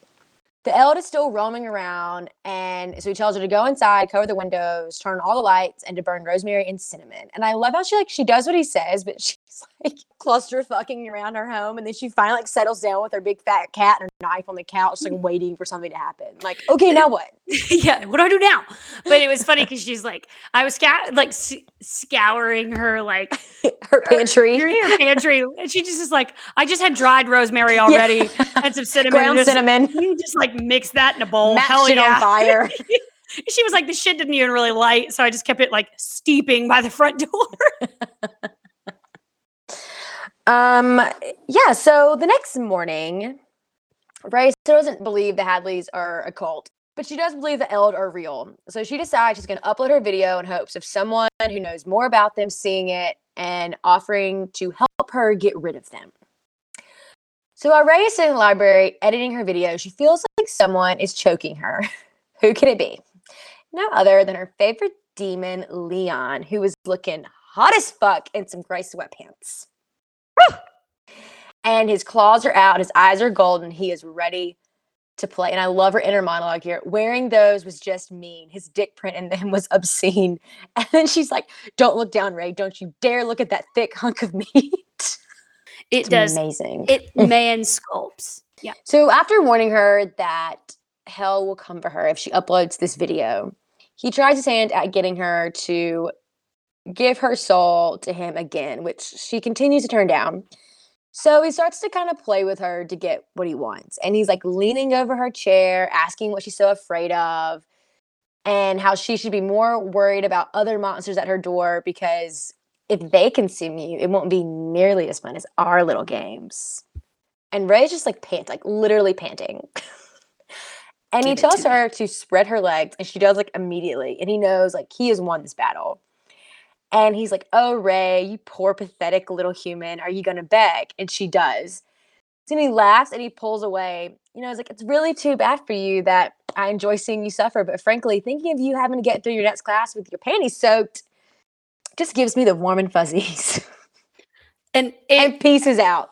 I will say this reminded me of Punk 57 with Misha. I agree. When he's when he's like, it does it yeah, you're right. We did have a deal, but it gives me more joy just to watch you be pissed off. Like it is and he's like, Do you want to give me that grimoire now, bitch?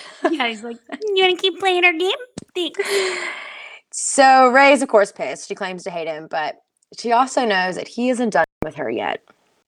And the next morning, while working on her video, the creepy little Hadley twins reach out to her to hang out, but she turns them down. And as she's getting dressed for the day, she hears a bang against her house, and she assumes the Eld are back to get her. So she decides that because during the day, maybe they'll be weaker. So she's gonna go grab her bat and her knife this time and try to go kill them on her own. These I just- monsters need to learn not to fuck with Raelynn Lawson.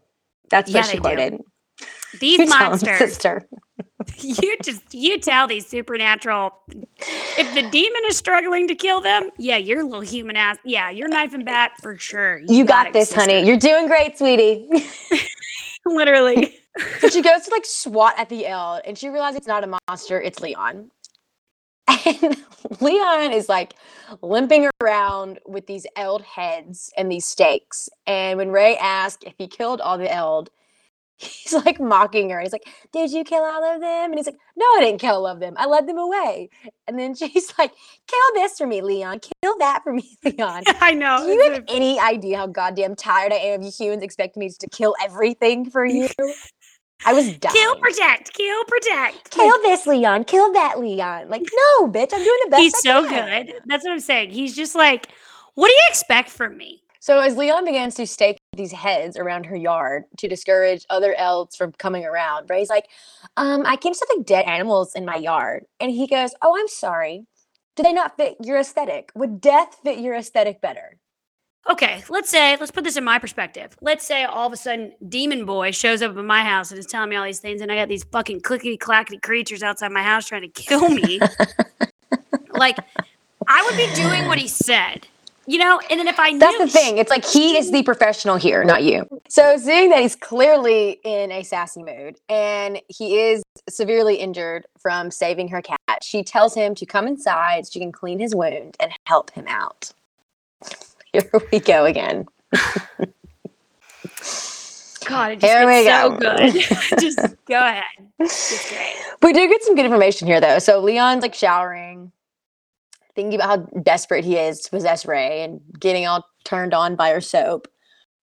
Because it's a way Turned that she's by her marking him. Like He's literally, oh, this smells so good. he is because he goes on to say how like this is a way for like her to mark him and then we get into why demons love marking so much and demons like to leave their marks like some are temporary some are permanent and a mark was a bond or a claim Zane and Leon have marks with each other. Their little ear piercing. Zane pierced his ear and Leon pierced Zane's tongue. I know. But Which I these- didn't hate. But then I, I, was like, it. I was like also like their relation. I I needed. I would have loved to know. I, I need some novellas. I wanted more Zane in this book. I want more novellas. Is what I want. I thought it was going to be like a threesome at some point, but I did wasn't. too, and I need the misadventures of Cheesecake. I need some novellas about life and hell when Zane and Leon were together. I Tearing need it up. these. Yeah. I need these things. I agree. I'm invested. Harley. Yeah. yeah. So these bonds, but are, are also weaknesses and vulnerabilities. And he's had to learn this lesson the hard way. And he goes on to say the very nature of human delicacy made them appealing. It wasn't easy to keep them alive. They died, they broke, they faded. Trying to keep a human alive could drive one mad. And again, we're seeing this whole other level of Leon. Like there's a story there with him and a human that has broken him in some way. So Leon feels like this odd sense of nostalgia sitting with Ray in her home, and he reminisces about his home back in hell that he hasn't set foot in in over a century, over a hundred years. He hasn't been home.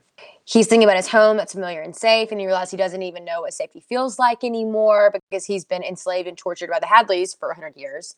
And Ray asks if there's any other demons in Abram, and he's like, "There could be. I haven't met them." But basically, everywhere there are humans, they're demons because demons are drawn to the brightness that human lives have. So he, I love how she writes this. Like, demons are more like smoldering coals, they burn on and on. They're very dull and they kind of flare every now and again. But humans are like this explosion of like fire and like light. And that's why they're driven to it, to humans so much. They're they like want to own this like light that the they're like humans have. bugs to like an outside lamp, like your, Yes, you know, like a I light. loved that. I loved I that really whole did, like it- it- thing that she did. Well, it put demons in perspective to for me. Like, yes, they're this evil thing and like blah blah whatever, but it it did it put that all into perspective for me. And so she then talks to him, talks to him about Zane. And he explains that they were once lovers, but now they are just companions who share similar pleasurable tastes. Which you know what, I loved it. This is why I, I- need a novella. I loved it. And then she's like, Well, she's kind of laughing and she's like, Well, are all demons like you? And he assumes that she's talking about demons being bisexual. And he's like, Well, yeah, because we don't need a label for our attraction like humans do. But she's really asking if all demons are like so closed off and replace emotions with anger or sarcasm. And we get this like another little nugget of like depth to Leon here. And he's like, years of torture and solitude will have you learn that anger is the safest emotion. It's strongest. It's a fire that will keep you going in the dark. And so Ray starts to kind of pick up on some things that like Leon isn't everything that she thought. And he's definitely had his struggles in the past. so I don't know. He's clearly suffered in his life. And so much so that her gentle touch like makes him flinch. That's so sad to me. Yeah, because it's like it's it's sad because there's almost this human take on Leon. Yes. Yeah. And so as they talk about hell, Leon states that he just aches for hell. Like he really misses it. And Ray asks what he did for fun. And we find out that Leon was an explorer and a wanderer. He would just like wander around these different parts of hell that like people are too afraid to go to or didn't ever go to. And Leon tells her that he's envious of her curiosity and how she's still able to look at the world with fascination because he's unable to because he goes if you live in the dark long enough you'll forget what the light feels like. And it just so so sweet. And, Well, it's also so sad for him. i know. What did a baby Leon? so then she like cleans his wounds and she offers him the couch to sleep on but leon needs more than just a couch if she wants him to stay he tells her to indulge him and convince him to stay by telling him her deepest darkest desires So at first, Ray doesn't want to answer him and tries to protect her deep, dark fantasies. But Leon uses that little nudge trick um, that he does with her brain, and Ray secretly loves it. And I like this kind of insight into Ray because she isn't scared the demon was going to judge her. She knew that he would embrace whatever she told him, which was the scary part. like trusting him with these intimate pieces of herself. She knew he was going to accept it and indulge her in it. And I think that's interesting take of like where that fear comes from. Like it'd be easy as a reader to be like, oh, it's because it's a demon. He may like judge her for it. But it's like, no, this person's not ever gonna judge you for anything because he's a demon. Oh, nothing because he literally isn't human and they don't think like us. like, and he's going to completely fulfill it. And where like you always fantasize something, but sometimes you get fantasies that you don't necessarily want to happen, but they're fun to think about. But like with Leon, it's gonna happen. Yeah, tell him what it is. He'll provide. I promise. It is going to happen. She begins to tell him about the things that she wants him to do to her. And we learn that Ray is into sadomasochism. And she wants him to hurt her, make her suffer, rub it in her face how much she likes it. She fantasizes about him making her bleed. She fantasizes how easily he could kill her, but he doesn't because he wants to use her as his doll, which is why he calls her doll. That's why he does. Her- He's a little sex doll. And let me tell you, Leon delivers. I mean,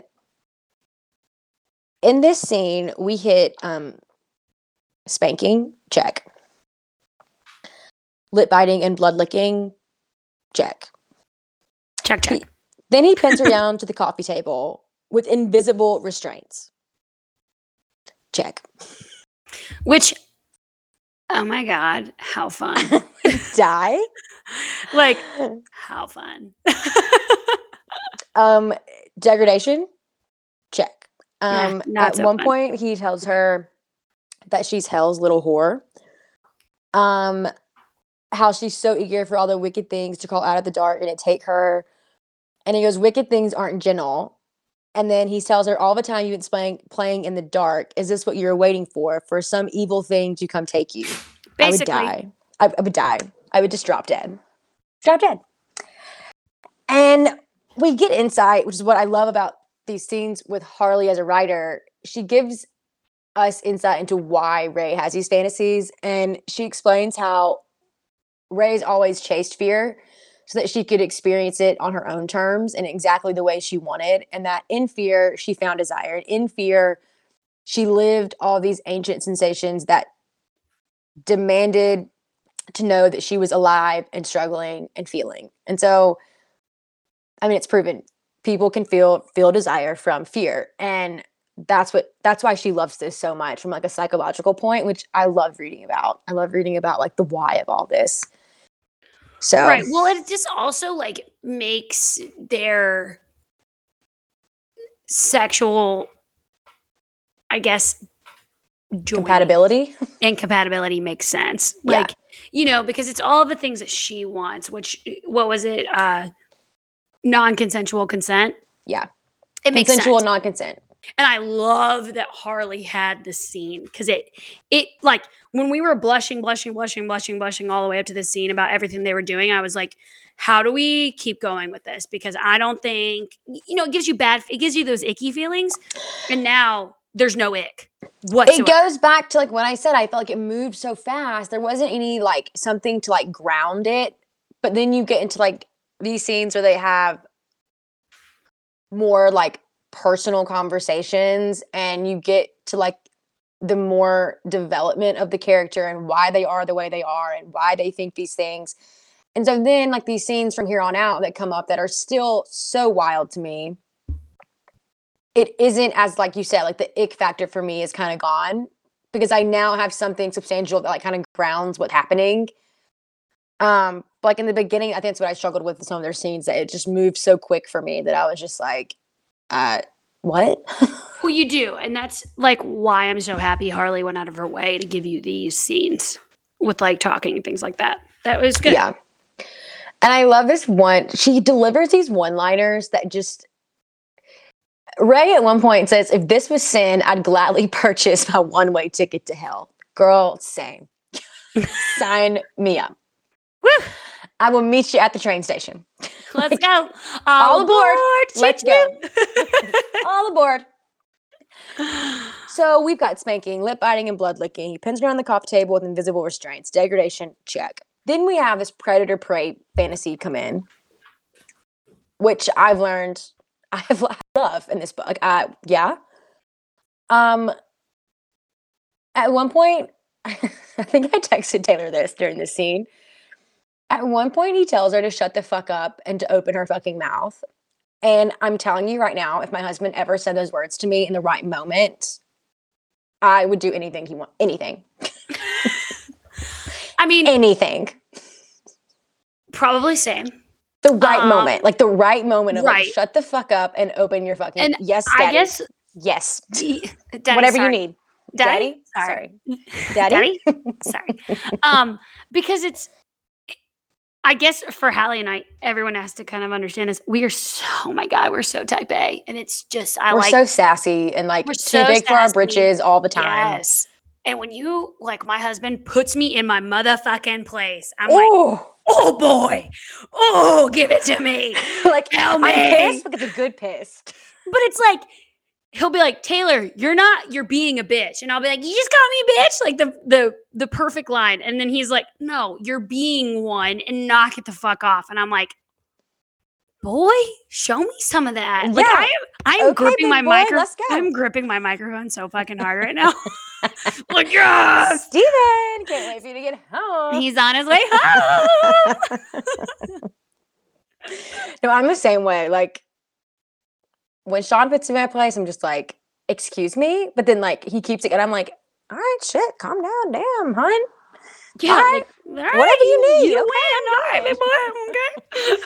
I think it's why I secretly like being a brat because then I get that reaction. I'm like, huh. you guys tell us to stop being a brat, we're not. We're not. then we have aggressive mouth fucking. Check. Um, at one point, he like starts to tease her, like, mock her, and he's like, "Oh, is that too much, little doll?" I hate that it's his little doll though. That like creeps me out. But dolls take whatever their masters want, don't they? Excuse me. What? Jesus Which is so Christ. funny because they're not they're not in that level yet. Like she hasn't given her soul over to him, so it's not really a master, but it's like again, this is Oh, what she Ray gone. wants. She gone. She gone. She in love. You know, then we got some eating ass. Check.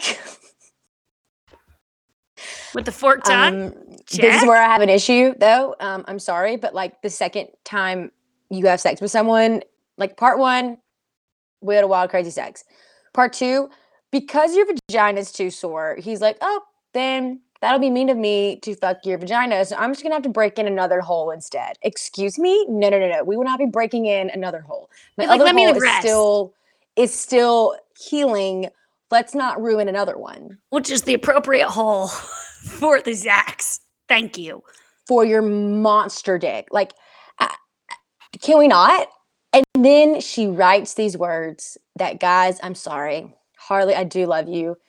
But reading these words, actually, like, I felt vomit come up in my mouth. And it was the forked sides probed, licking my puckered hole. Um yeah, I didn't like that. Probed, Ugh. forked, puckered. All three of those in a sentence like that, I can't do it. Uh, well, uh, it was no. just three words that I realized I really hated. I really hate those words. Like really. Like I just Fork like, sides "Come on." probed, licking my puckered hole. That's like poetry, but like the bad poetry. it kind of like rhymes a little bit, you know? fork, probed and puckered. Fork sides Fork probed, probed. licking my puckered hole. Like it kind of rhymes a little bit. And just that blur of a sentence, I'm just like, why? Why? Why? Why? Don't use those words. Use something else. I don't know what words. You're the author, not me, but I cannot read these words anymore. I cannot. I can't be Oh the my person. god. So anyway, we just get past that. Again, it's really just the fork tongue. Just really gets me. I just can't. Then we're not done. Then we have the shocker. Anybody remember the shocker from like high school, middle school?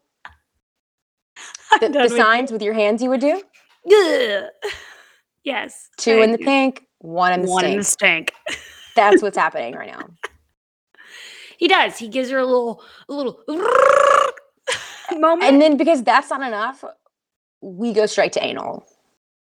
yeah, he warms her up, and then he's like, "Let's go." Which This is is- appropriate for, I would say, for anal. It's appropriate. I just want to know if he had like a checklist going that they just checked off as crazy as they could get. Like, let's just mark off all these because this scene, the second time I do, the second time I've ever had sex, this is where we're at.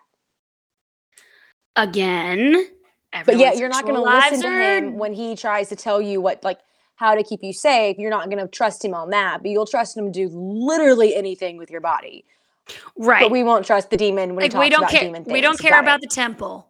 But Yeah. like the temple. I'm gonna still go befriend the. Hadleys for help, but mm, yeah, you can do whatever you want to my ass. No. what? You can do whatever you want to my ass. Like, I- it just doesn't make sense to me, and it's not a Leon thing. It's a, it's, it's a Ray character thing that I don't like in Ray. I'm just like, I- I- okay, you do you, girl. Cool. Let's see how far this gets you. Not very far. Let's See how much protection you get now. Ray is just like she is literally flo- this is how she describes what she's feeling floating in darkness swaddled in sin vibrating with the wicked culmination of the fantasies coming to life homegirl's broken like he broke her she's ruined she is deceased from orgasms like she has taken a beating she's done she is down for the count living in euphoria and I love this part. She's staring at her coffee table. and I love the way Harley writes this. She writes the coffee table as it's my sacrificial altar, the shrine on which I've offered up my sins to a demon to eat.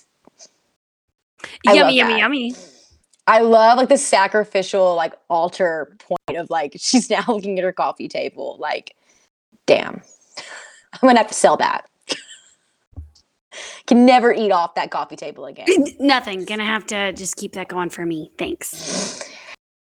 So Leon brings her mint tea and cookies. And if a hot demon is bringing me tea and cookies after killing me from orgasms, sign me up. I'm here for it. Sean, you Right. need to bring me cookies and tea after mm-hmm. sex. A hundred percent. Like Steve, where you at? Because I don't have any of that ever. But Leon isn't as as unaffected as he seems because he immediately passes out on her couch. And Ray is just like, "Oh my god, this is a paranormal investigator's wet dream." She has a DN on her couch passed out with cheesecake as his company. And so what does she do? She starts taking pictures of him with his black veins and his claws and his pointy ears are out. He has pointy ears now. We didn't learn that until now. Little And- pointy ears. little fake ears. And she's thinking about who exactly she can show this proof to for help. And she keeps coming back to the Hadleys and she convinces herself that even though she's getting closer to Leon and enjoying him, he's still a demon who's going to only be out for himself and getting what he wants from her. So she decides the Hadleys are the only ones that can help her and she's going to go seek their help.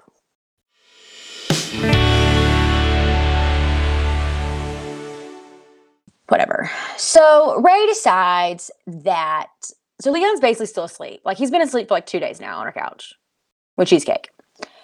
And with keywords with cheesecake. with cheesecake cuddled up.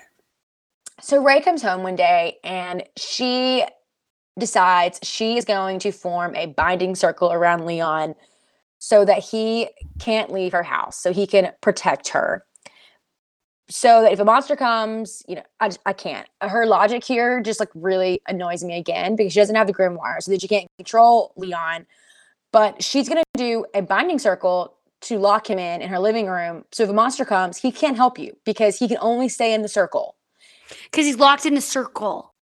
This is like one of these devices that I don't understand fully. It- to me, it's just kind of useless. It was used, it was a story plot put in here so that we could eventually get to Leon and uncovering his traumatic past.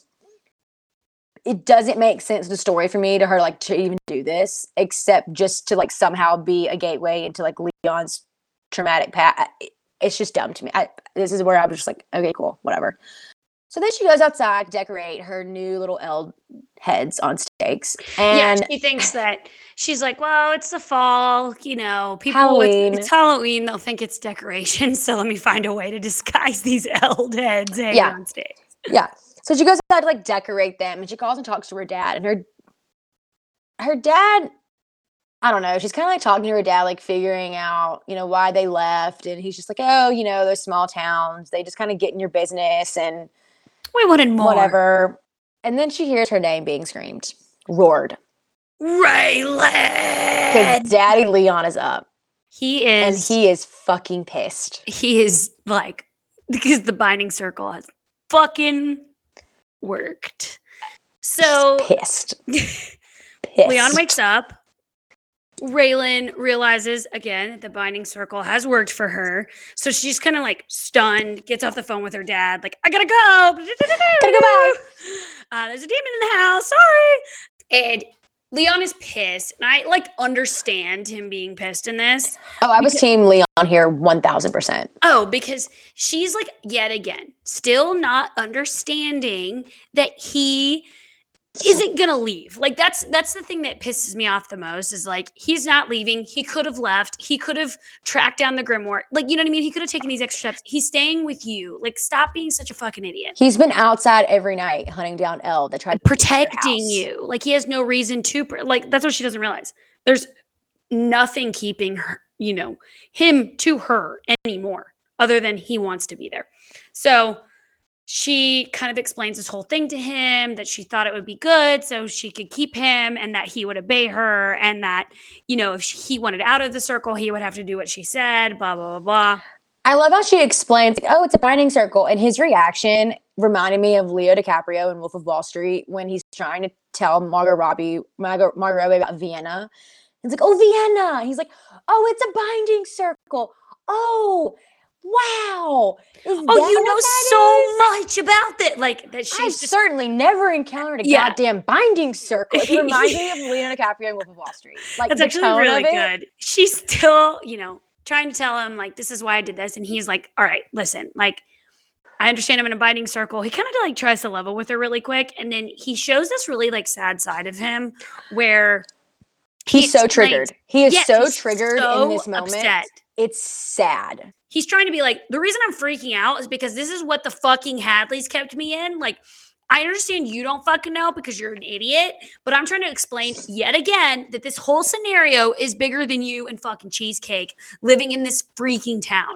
And like, I was, like you said, I was Leon 100%. Like, they have done all of these things. She can't read between the lines. She's just so caught up. And I mean, I guess I get it. Like, she's trying to make sure that she can be protected. She knows that in the end, like Leon's gonna leave. Like I, I, I understand. There's like all these loose ends to the situation, but he hasn't left, and you put him in a fucking. Bu- It just made me so sad, like reading because this chapter is in his point of view, and like reading his reaction, like He's she goes in- straining. he goes into how like, he wants to rip up the floorboards, like he wanted to yell until every window cracked and the foundation shook. He had this crushing, sickening, and smothering entrapment. It was like bearing down on him. He thought of Kent's concrete prison and the hours alone in the dark, the years of choosing between pain and obedience.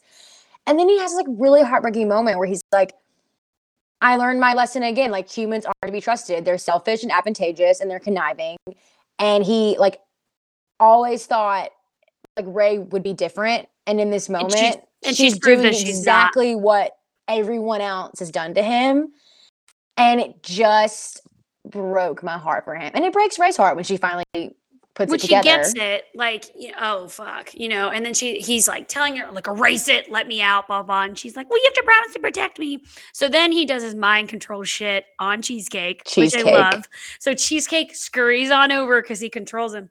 And he Cheesecake gets on his back and he's rubbing the chalk away that will um, unleash his circle. that Ray had. So like once the circle is broken, Leon can get out. So he's like raging.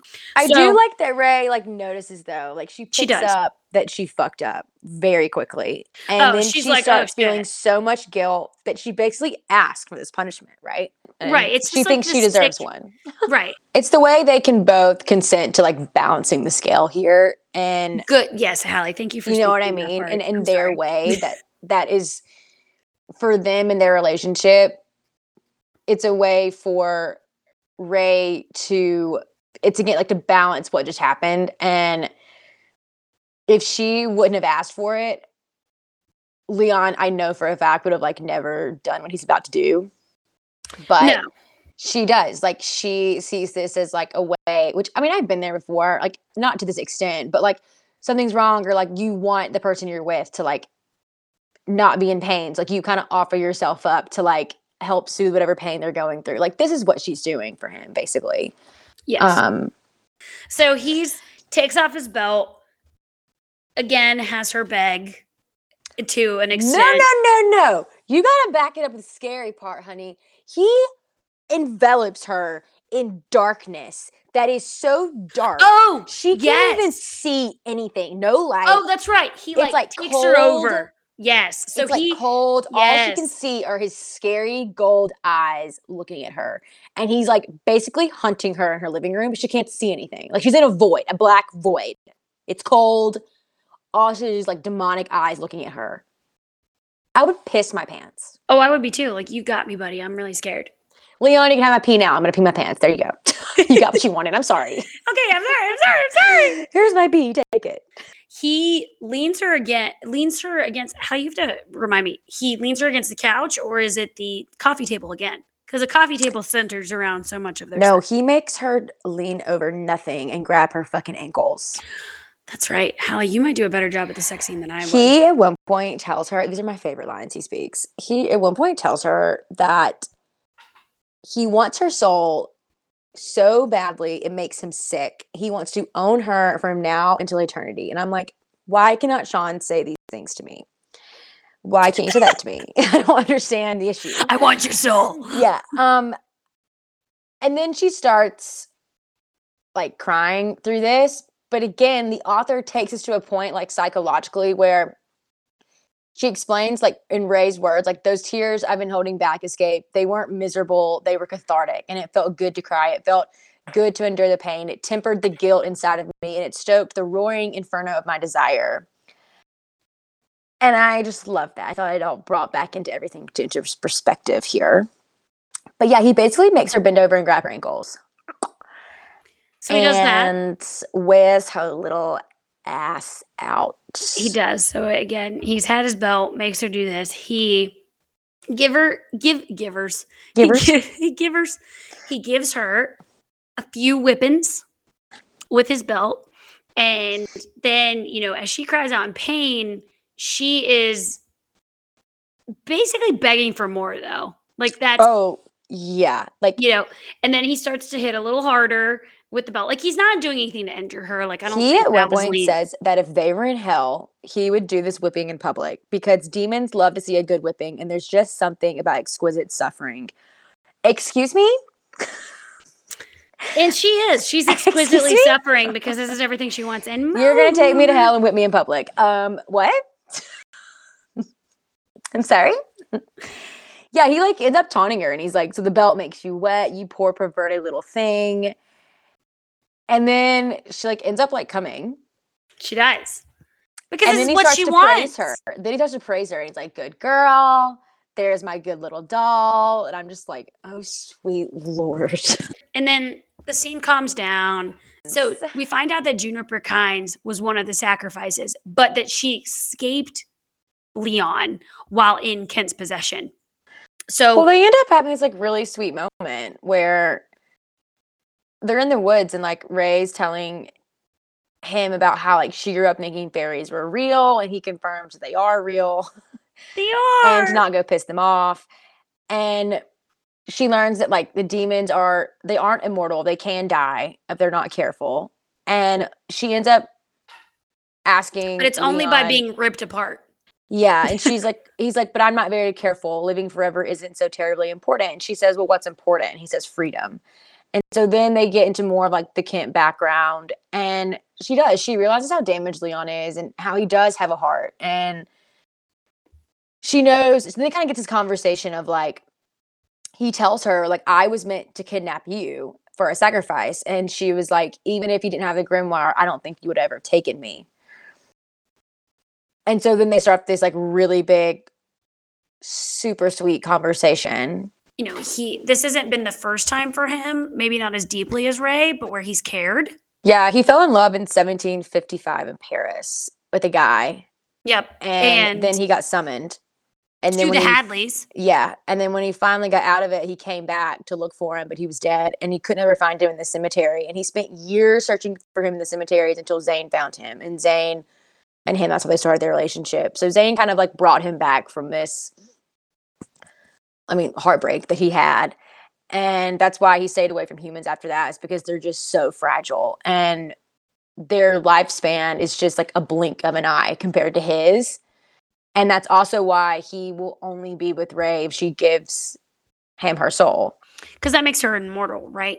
Yeah, like they're if she dies, she She's, like, basically will like go back to hell with him. Right. She's like connected to his lifeline. Yeah, and so he's like, I can't do this any other way because I've already been there, done that, and it drove me mad.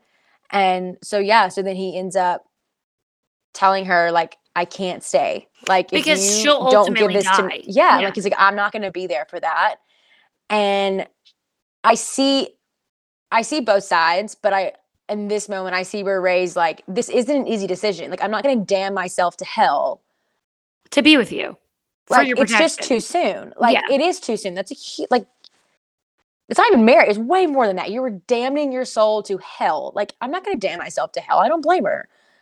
And then I also see Ray's side of it. I mean, Leon's side of it of like I've been here, done that, and like I just can't do it. And he says um, Ray ends up telling him like humans weren't good at forever.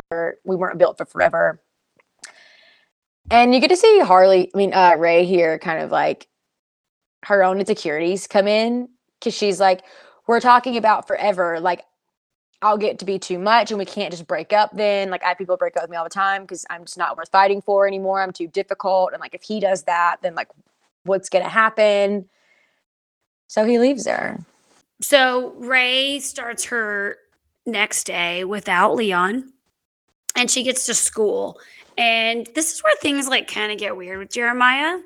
Uh, And yeah. Creep so- alert. She has been like avoiding Jeremiah and Victoria, this whole, their whole little crew at school. Thank God she's finally now perked up. Right. She's like kind of watching her back. And I think it's because Leon left and she knows she's got to like look out for herself more. End of the school day, Ray goes back to the cabin and um she's like super weirded out. Like I think she's like she can like feel something. it, like is, like, about to happen. her. Right. And she's like, I gotta get out of here, like all these things. She packs up cheesecake and she calls Anaya and is like, listen, I want to go over there. Anaya's like, Yep, for sure. Come Yeah, she's like, maybe. I should like get out of the woods for a few days. Yeah, she's like, maybe I'm just like going a little stir crazy in the cabin. Like I'm having a little cabin fever. and get away from the Eld. They're trying Yeah. to hunt me. Gotta do that. So she goes to Anaya's. She has like just a girls' night with Anaya. So girls' night happens. She's like, all right, next morning I gotta go home. This scene scared Horrifying. the shit out of me. Horrifying. So she's driving home the next day, and I just want to place this into her, into ever, all of our listeners' minds. She's driving home. I imagine it to be this like Portland foggy morning, right? Same. We're Same. driving. She's got cheesecake in the car.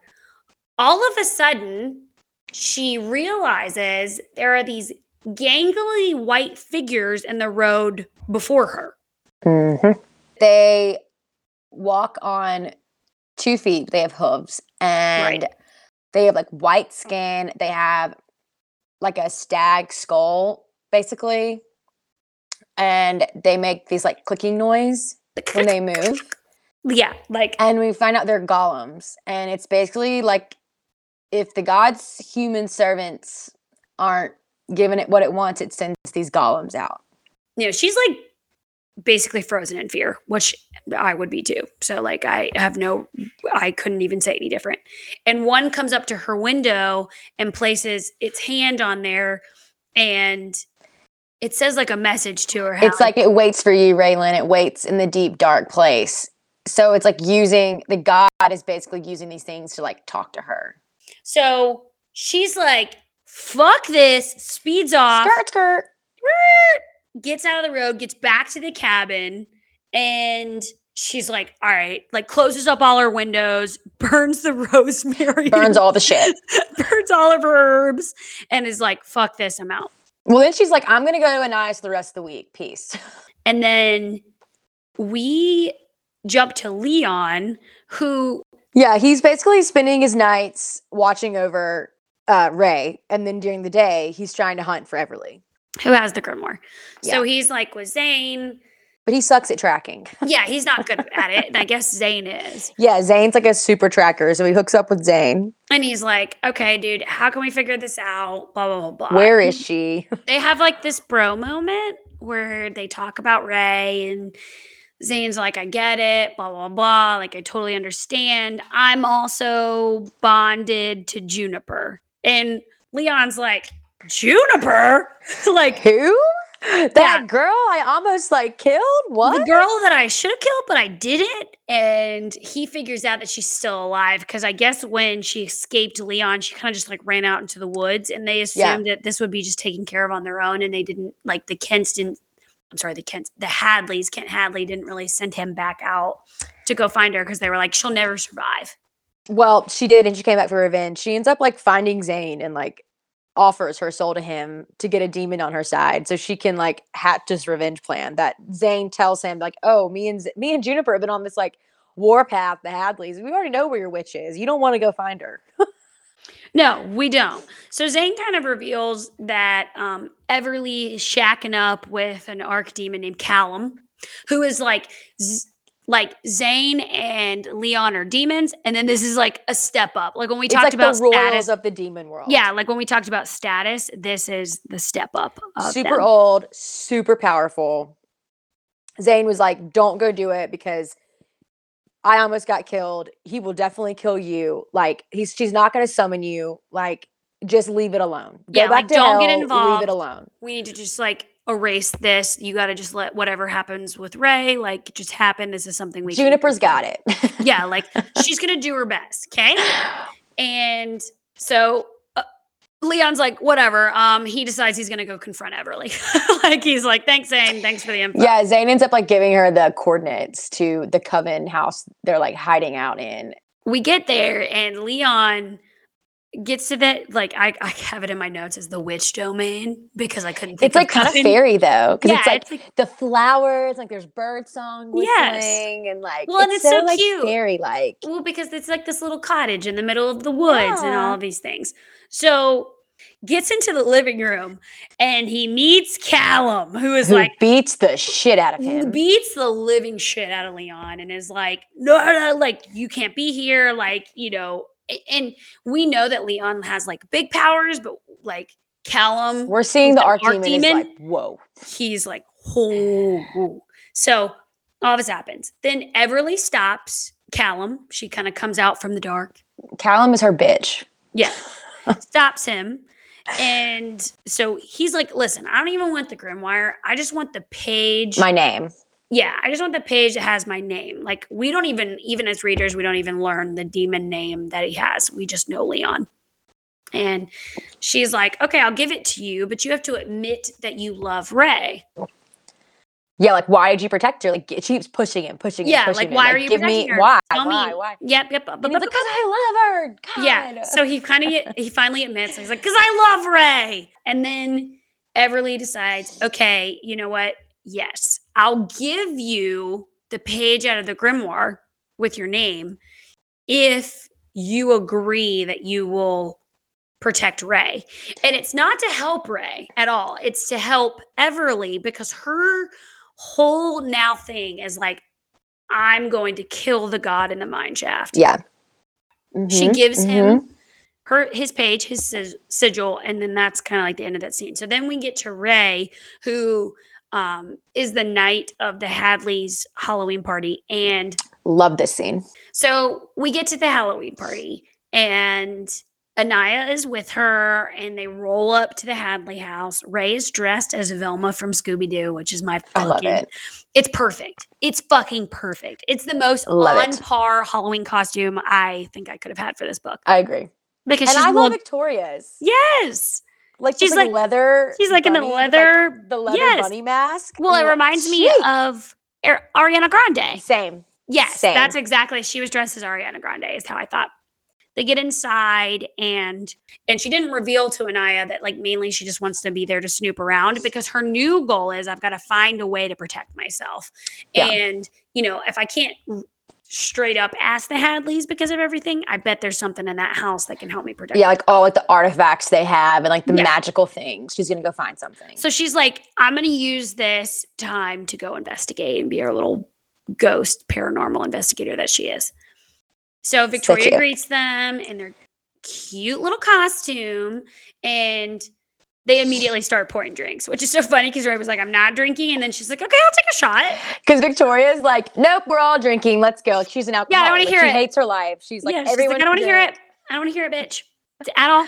So starts pouring drinks and then Jeremiah joins in. And then Jeremiah, of course, is like, "Oh, like here, take this drink." And she tastes I'll make it. you a drink. yeah, I'll make you a drink. She tastes it, and she's like, "Oh, this is good." And he's like, "Well, if you want any more drinks, come back to me." I immediately, Hallie, I don't know if you thought, but I was like, "He's gonna drug her." That was that I was mean, yeah, like she's so dumb. Like, uh, so. She moves out to the living room in this whole part, and she's like, "Okay." You know, I'm gonna kind of vibe and I'm gonna kind of dance. I'm gonna do my yeah, I'm I'm gonna gonna just- party. I'm gonna be a part of this party. Okay. And then she sees two people across the room staring at her. And they are both people that have tattoos and are striking strikingly beautifully dressed. Yeah, like model, suits. like model pretty. Yes, like they're beautiful. And they both have identically painted skull faces and they're staring at her. And they're in suits, which is so chic. It's just like, ooh. She notices that like the boy she thinks she knows It's from familiar. school Yeah, like Juniper like comes up to well, we now know it's Juniper, but like comes up to her, but she doesn't tell her name. She says her name is like Sam. she's like, "My name's Sam." They start like having Do this you want grind, a drink? this cute little grind sesh where they're like both dancing. I played the song. It was hot. she- I wanted to keep Yes. going. so I felt like I was really in the moment. Um, it could also be Oxytocin by Billie Eilish. If you Oh, it could. the I- song. That you sent that to me- in this book. When you sent that to me, I was like, "Oh my god, this is it." So they start dancing, um, and then the girl says, "Like, hey, you need to stop drinking what Jeremiah made her." She like takes a drink right after Juniper tells her not to do it, and then She's Juniper like, like drags her to the bathroom and is like, "Bitch, what did I tell you?" She like shoves her fingers down her throat to make her vomit up. All, all of, of the roofie. She's like, You've been roofied. And Ray's like, No, I haven't. what? He's like, Not me. It's not. So, yes, she's been roofied by Jeremiah because in the end, their intention was for Ray to not leave this party. They were going to take her and she was going to be the sacrifice. And then they hear a knock at the door. Well, Well, Juniper's like, homegirl, you need to get your shit together. Well, she's like, Yeah, exactly. She's like, you need to get smart. Like, these people are not your friends. And she like tells her, like, I don't know what you're doing. And then she realizes it's Zane. And she's like, wait, is Leon here? And Juniper's like, if he is, he's not watching you close enough, like me, me, me, me, like bitching Me. at her. Here we are doing his fucking work. He But I loved it. I was like, yes, Juniper, get her. Well, because she needed like the slap back into reality of like, what are you doing? These people are trying to Yes. kill you. You are in danger. Like, what are you doing? It's so ridiculous. So knock So- knock. Nickety knock knock, and it's Leon. Guess who's back? Back, Back. again. Back, back, back again. Leon's back. Tell a friend. Tell a friend. that was nice.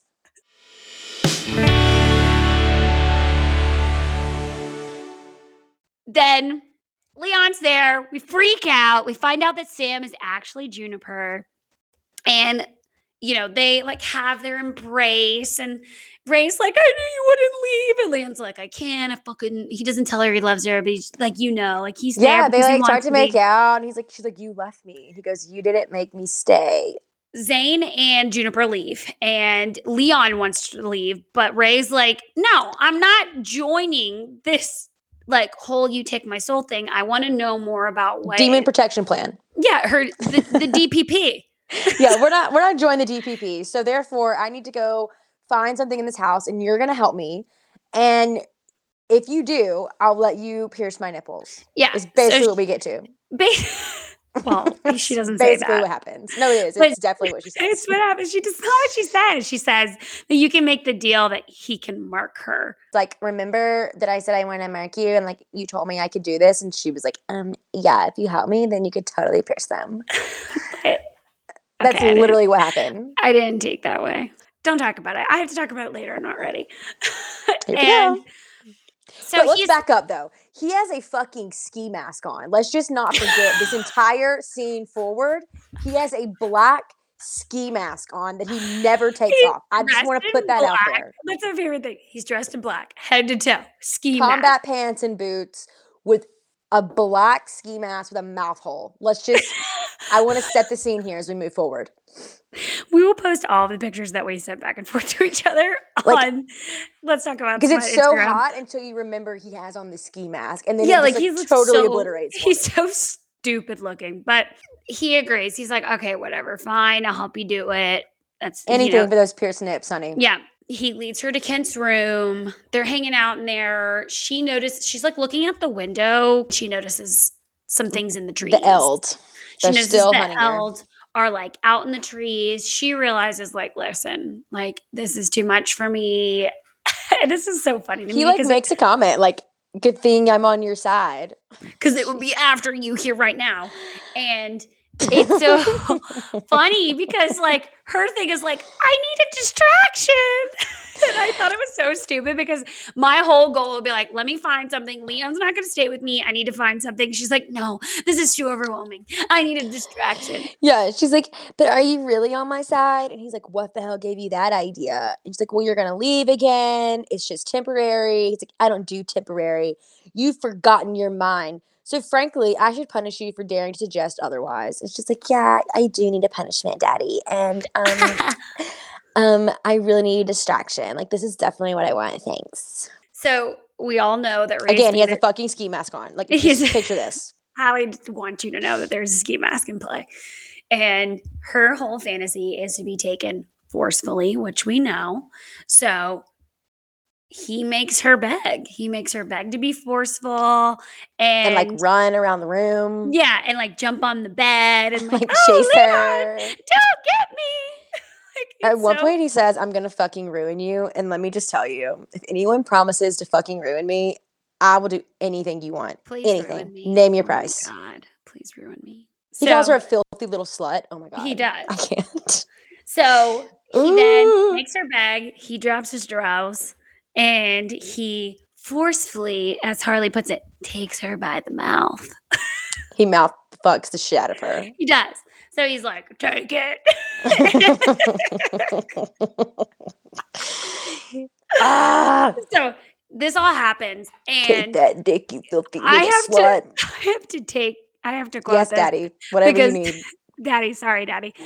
Um, I have to like read it because I won't be able to get f- through this scene. hmm Um, she says, make me filthier.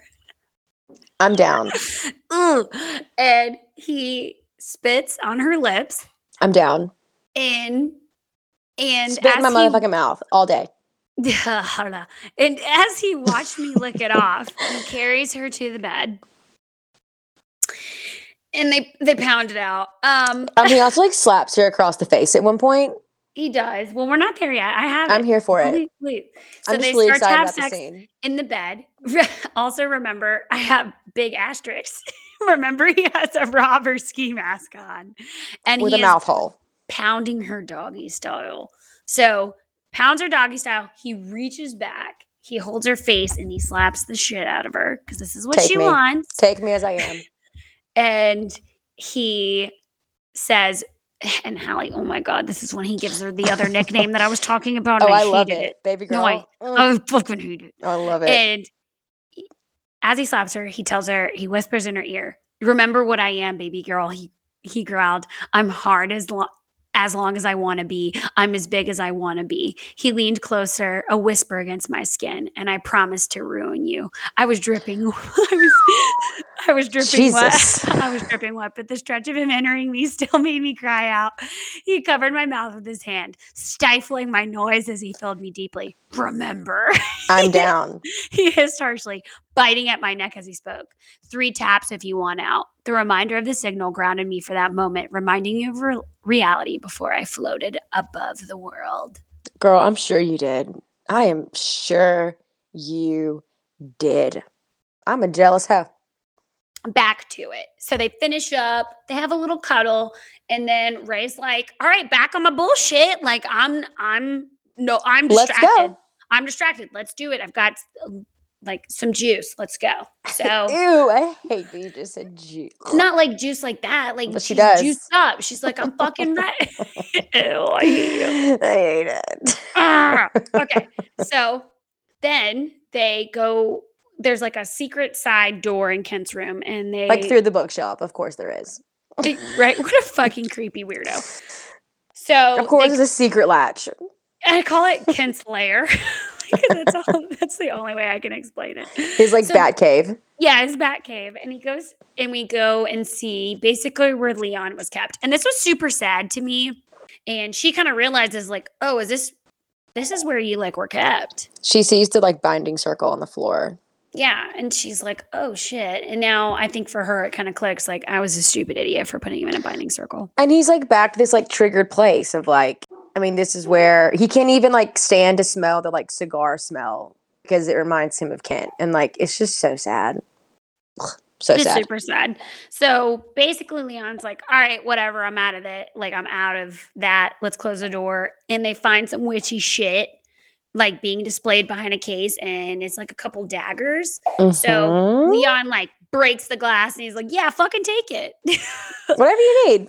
After they get the dagger, he's like, all right, we've wasted enough time. We got to get out of here. So they go back upstairs. And this literally, I was not expecting this. I really I wasn't either. and dun dun dun, who is in the fucking room? Kent Kent motherfucking Hadley himself. waiting on them.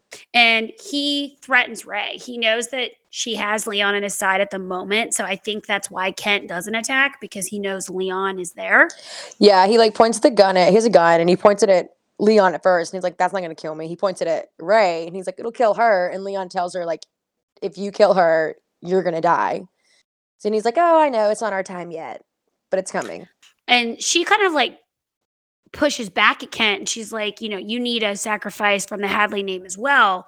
Are you going to sacrifice one of your children? And he's like, this is something that I I known I've had to do. Your dad has also known he's had to do. He just didn't prepare you. He just didn't tell you. He's like, unlike me, I've prepared Victoria and Jeremiah.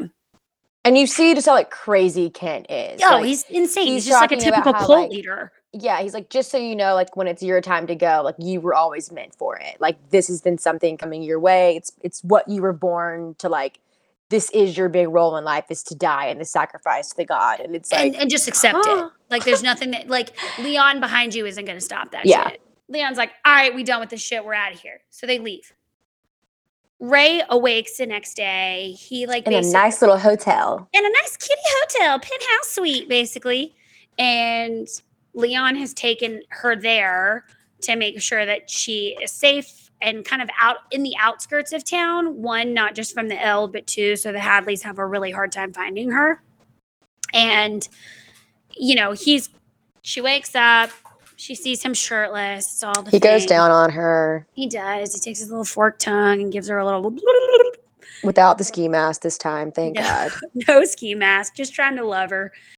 Then he sends her off to the spa for a relaxing day. And basically, it's to just the spa is to distract her so that he can go and figure out where the Hadleys are and if the Eld have like caught on to where she's at. So spa day ends. I think it's to relax her for the shit she's about to come home to. I really hate that I have to talk about this. It's fine. I'm gonna take I mean, it. that's the way when I. I'm gonna take it like a woman, okay? yeah, I was like, no, this bitch sent her to the spa to loosen her up for what's about to happen. gonna explain this like a woman. You just get ready. She's like, okay, what do we want to do next? And he's like, Lays down a bag of like sex toys. well, he just like lays down a bag, a brown paper bag. Okay. He makes her explore that bag. Don't you don't you get ahead of me, Hallie. Makes her he's like, uh, she's like, Oh, what do you want to do for dinner? Blah blah blah. And he's like, Don't you forget that I told you I was gonna mark you. And she was like, Oh, how could I forget? We are cashing in. We're cashing in now. So he goes and he kind of dumps out the bag, lets her look at everything, and there is a purple monster dildo, which reminds Hallie and I when we were texting back and forth, we're like, it's like those scary alien dildos. It's like the I think of like the dinosaur, like dragon dildos. Yeah, the ones that like are big in different colors. Monstrous. Yeah, those things. So I- know there's a brand. There's a brand that makes these. I know. you know? is. Do you know? I mean, I don't know. I don't. I don't have the Game one. of Thrones really unlocked some things for Taylor, I know there's a brand. right? We know. Okay, cool. there's a brand. We know. So- okay. Don't ask me how I know, but I know. Don't ask me how I know, but I know. He she picks up the dildo and she's like, "Oh, what's this?" And he's like, "Oh, babe, come here." Like blah blah. It's like that's not gonna fit. Yeah, she's like, "This ain't it. I don't know what you think I got, but I I ain't got this." So he's like, "No, I want you to ride it." So it suction cups to, To the floor. floor. And he at least lubes it up for her, damn it. He's a gentleman. He's a gentleman. He lubes up the purple dinosaur penis. Of course, it's purple. Like every sex toy is Psyched. purple. I feel like. Yes, even back to buttons and lace. She has I a, a know. a purple bejeweled butt. I hate the color purple now. Suction cups it to the floor. She's like, "There's no way this is gonna work." But he's like, "Come on, baby, for me it will. Sit on it. Sit on it." Impale yourself. I think is what he says. She sits. She realizes this ain't gonna be it, but he's like, "For me, you can do it." So Don't worry, I have you a vibrator to help. So he's like holding a vibe to her badge. She's trying to lower herself onto the suction dildo to the floor. It happens. She lowers herself. There it is. She impales herself. She, I am impaled. She And- is impaled. And he is like all about it. Leon's trying to pleasure her and blah, blah, blah to work her up to the next moment. So she's like enjoying the situation happening. I'm like bobbing up and down to really tell the story in the right way because I'm like, how do I She's riding the dinosaur dick with it. So he has a little bit of alcohol on the side and some needles. Let's go back. He Googled how to pierce her nipples. Like, I'm I'm, sorry. You're not Googling that shit. I'm getting there. So he she's like, What are you doing? And he's like, I'm gonna mark you. I'm gonna pierce your nipples, like I said prior to this. And she's like, How do you know how to do that? And he's like, I Googled it. It can't be that hard. You know, we've just come a really long way from learning how to pierce our ears at summer camp at Parent Trap to Googling and now finding out how to pierce nipples. I have to say though, the only reason he uses alcohol on the needles is because he says that unlike Zane, she will have a harder time healing. So he wants to make sure it's sanitary. None of it helps. I'm just like, the fact that if anybody tells me, oh, I Googled it, it's not going to happen. I'm going Please to don't. need something else Don't put sharp instruments. One near me, two near my nipples. Yeah. So He has a clamp. he takes a clamp, which I know what this clamp is because I do too. I got um I've had my nose pierced and I was going to say, I was ready to say, I had my nipples pierced. no, no, I've had my nose pierced and I've also Hallie, I don't even think you know this about me. In college, I had the underneath part of my tongue pierced. I didn't know that. Yeah, like you know the little like if you stretch up your tongue and you feel that little like I never knew that. that little part underneath that connects your tongue to your mouth. I've had that pierced. There's no nerve endings there, so you don't even feel it. Interesting. I've always don't- wanted my nips pierced, so I'm here for mean- it. I just don't want somebody to Google it and Do, Do it for it. me. while I'm riding a suction cup dildo. So Uh, don't want the, to do that. the clamp is what I remember because they put a clamp underneath my tongue to keep my tongue still to be able to get that in Mm. there. So Yeah. clamp, clamps, clamps one nipple. He's like, ride it harder, baby. I can't. Clamps. Then we have stick of needle, and she's like, Orgasm.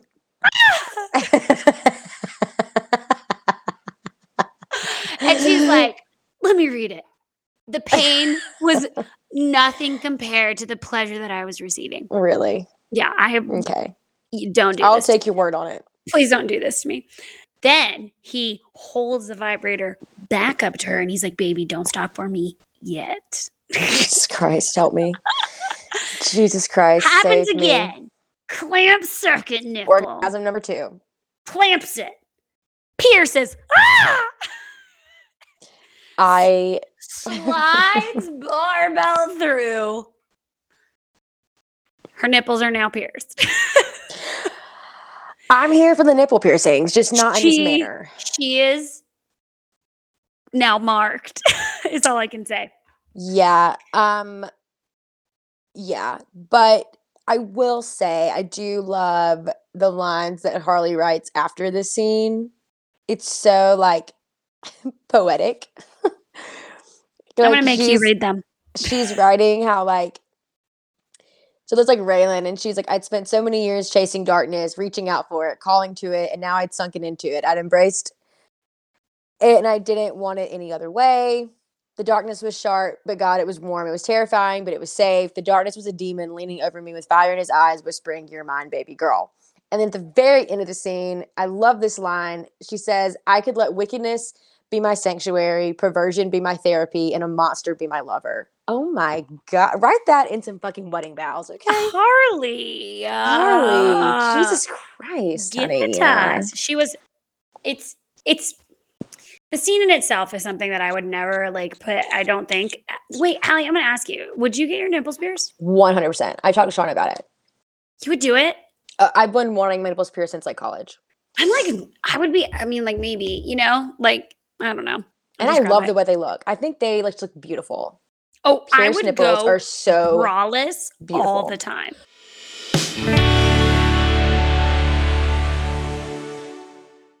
All right. So Leon is busy cleaning her new nipple piercings. How sweet. what a gentleman. Rubs alcohol on the barbell. Yeah. And because the girl just hasn't had enough stimulation, he continues to fuck her in the shower because, you know, I mean, why not? I mean, the poor girl's vagina. I just want to give her a nice hack at this point. I And did too. yeah, I'm just like, give her a break, honey. Calm down. You have an eternity here. She like give her a break. You're gonna kill her too soon. Yeah, let's just let it. Let's let the, all that Let it reshape. breathe. Yeah, let's just- Let it breathe. Let's let's- let's use some loose underwear. Let's have a moment. Let's steam it. Let's take a shower. Loose, loose briefs, and she'll be good. I can't. That was hilarious. So, as they're eating breakfast in the hotel, Victoria calls Ray and tells her that her father is dead and that it's fucking done. And Victoria isn't even sad about this because she knew growing up that her father was going to kill one of his children for the sacrifice. AK, it was going to be Victoria, not One hundred Jeremiah. percent. We find out that Victoria is hiding somewhere and that she thinks Ray and Leon are responsible for killing her father. But she's not mad about it. No, she's not. She's like, whatever, it's just done. You get to live, I get to live, it's done. So Leon concludes that Kent was so heavily protected that it would be hard for a demon to kill him. So he thinks Juniper finally got her revenge and killed him. Got him. and yeah, so Ray's like super excited because she's like, oh, this means everything's done and I'm safe now. But Leon isn't convinced. It's just too easy. And he knows that someone will take Kent's place. Like he knows the God isn't going to stop. Like he has other followers. It's going to keep growing. These monsters are going to keep coming after her even more now because. Well, and I also thought it was stupid on her part because I knew that when the choice came down to it, it would be Victoria that was sacrificed, and that obviously Jeremiah is such a dip, like fucking dipwad, that he'd be the one to step up. Like I already knew that. Yeah, so so they pack up and they head back to Abram. And back in Abram, the news is spread that Kent died of a suicide, which Leon knows isn't true, and that whoever killed him just knows how to cover their tracks. And they get back home to the cabin, and Ray tries to stay busy, but they're in this awkward moment where they don't really know what to do and are just kind of waiting for something to happen. So, what does Ray decide to do? Ray is like, all right, let's go get to the store and get some stress snacks. Girl, love it. I love stress snacks. She wants to Love munch. it. Yes. So they go to Food Mart and Leon tells Ray to go in and he's going to stand guard in the truck. which And is so stupid to me. I know, I agree. So stupid. So while shopping, Jeremiah's there basically stalking her. And he approaches her and asks how she's feeling after he drugged her. And he thinks that Leon killed his father, but he isn't upset about it either because he's now basically taken over Kent's position. And so him and his friends are there in the mart trying to kidnap Ray so they can finish this sacrifice. And we find out that pretty much the whole town is basically a part of this cult Yeah, like it's just not just this little Liberi. family. Like everybody is about this. So Ray is like, where the fuck is Leon? Don't worry, he's here. He like comes in like ripping through the wall to get to her. and his friend makes like this perverted comment to Ray. So what does Leon do? He just like casually decapitates him with his claws. Just like just like chink. heads are rolling. Then he grabs Tommy and he crushes his windpipe and snaps his spine. There's that. You don't mess with my girl. Yeah, no. So then when Leon goes after Jeremiah, they realize something's off because Jeremiah is able to hold his own with Leon. And so they notice like his eyes are glazed over. There's this thick, dark liquid seeping out of his mouth. He has like superhuman strength. And they find out that the God has chosen Jeremiah over Victoria. And that because Jeremiah has made these two sacrifices, he was rewarded with some of the God's powers. Well, like he has now the God's favor in his Yeah. And Jeremiah's like kind of talking to himself through this. And so he like says, I did two sacrifices. So, I mean, I immediately knew like it was Victoria too. So basically, he killed Victoria. So I justice for Victoria. So they make it back to the truck. They escape, but things aren't looking too good.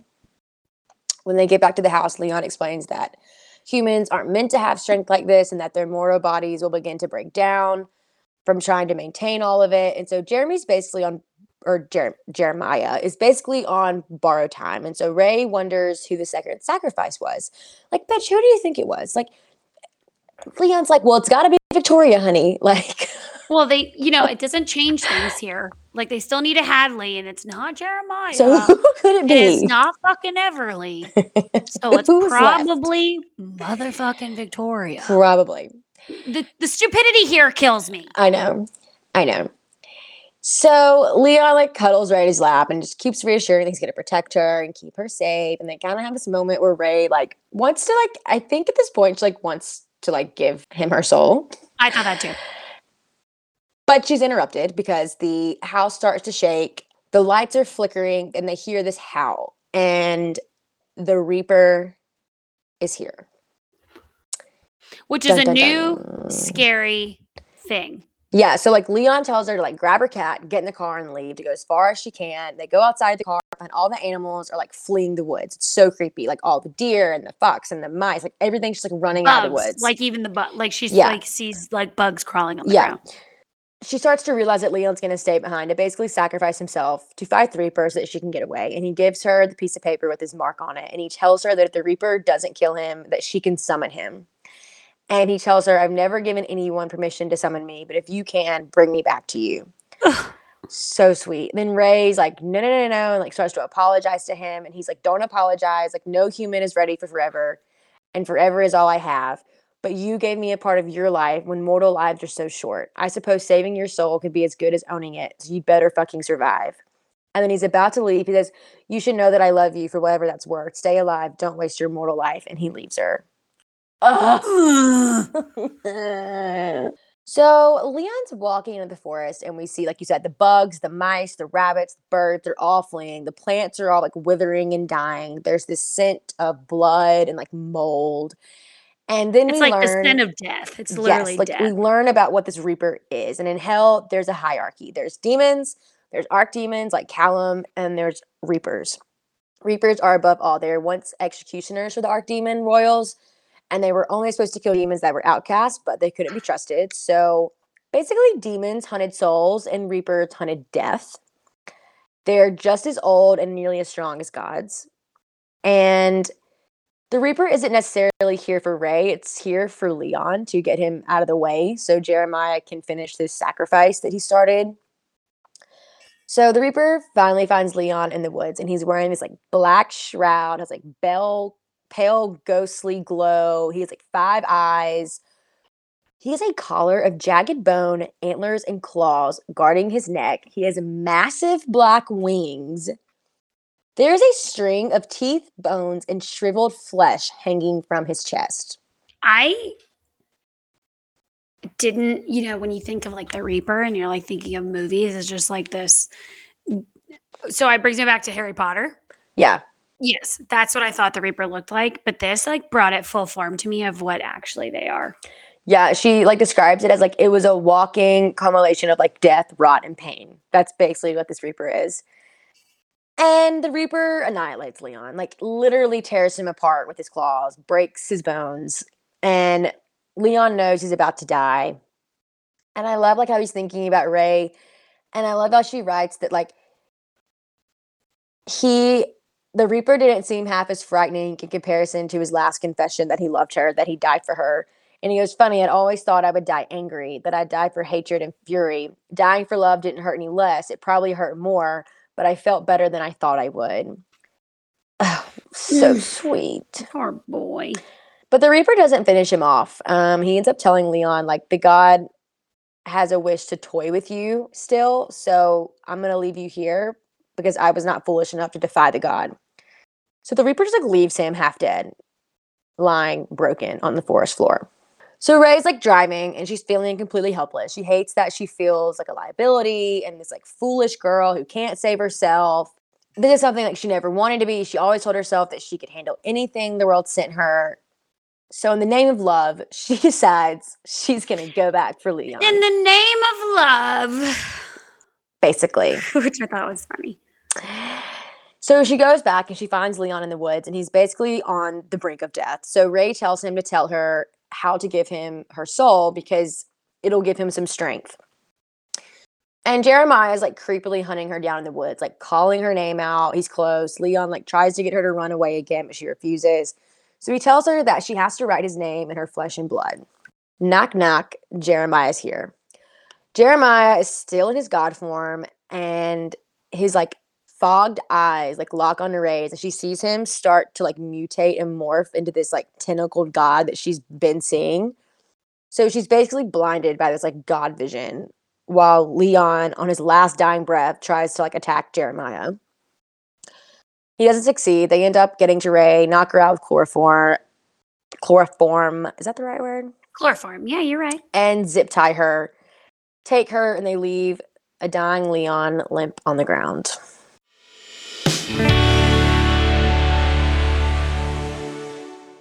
So finally, they come to get her from the basement. They have her shackled and brought to St. Thaddeus, the church.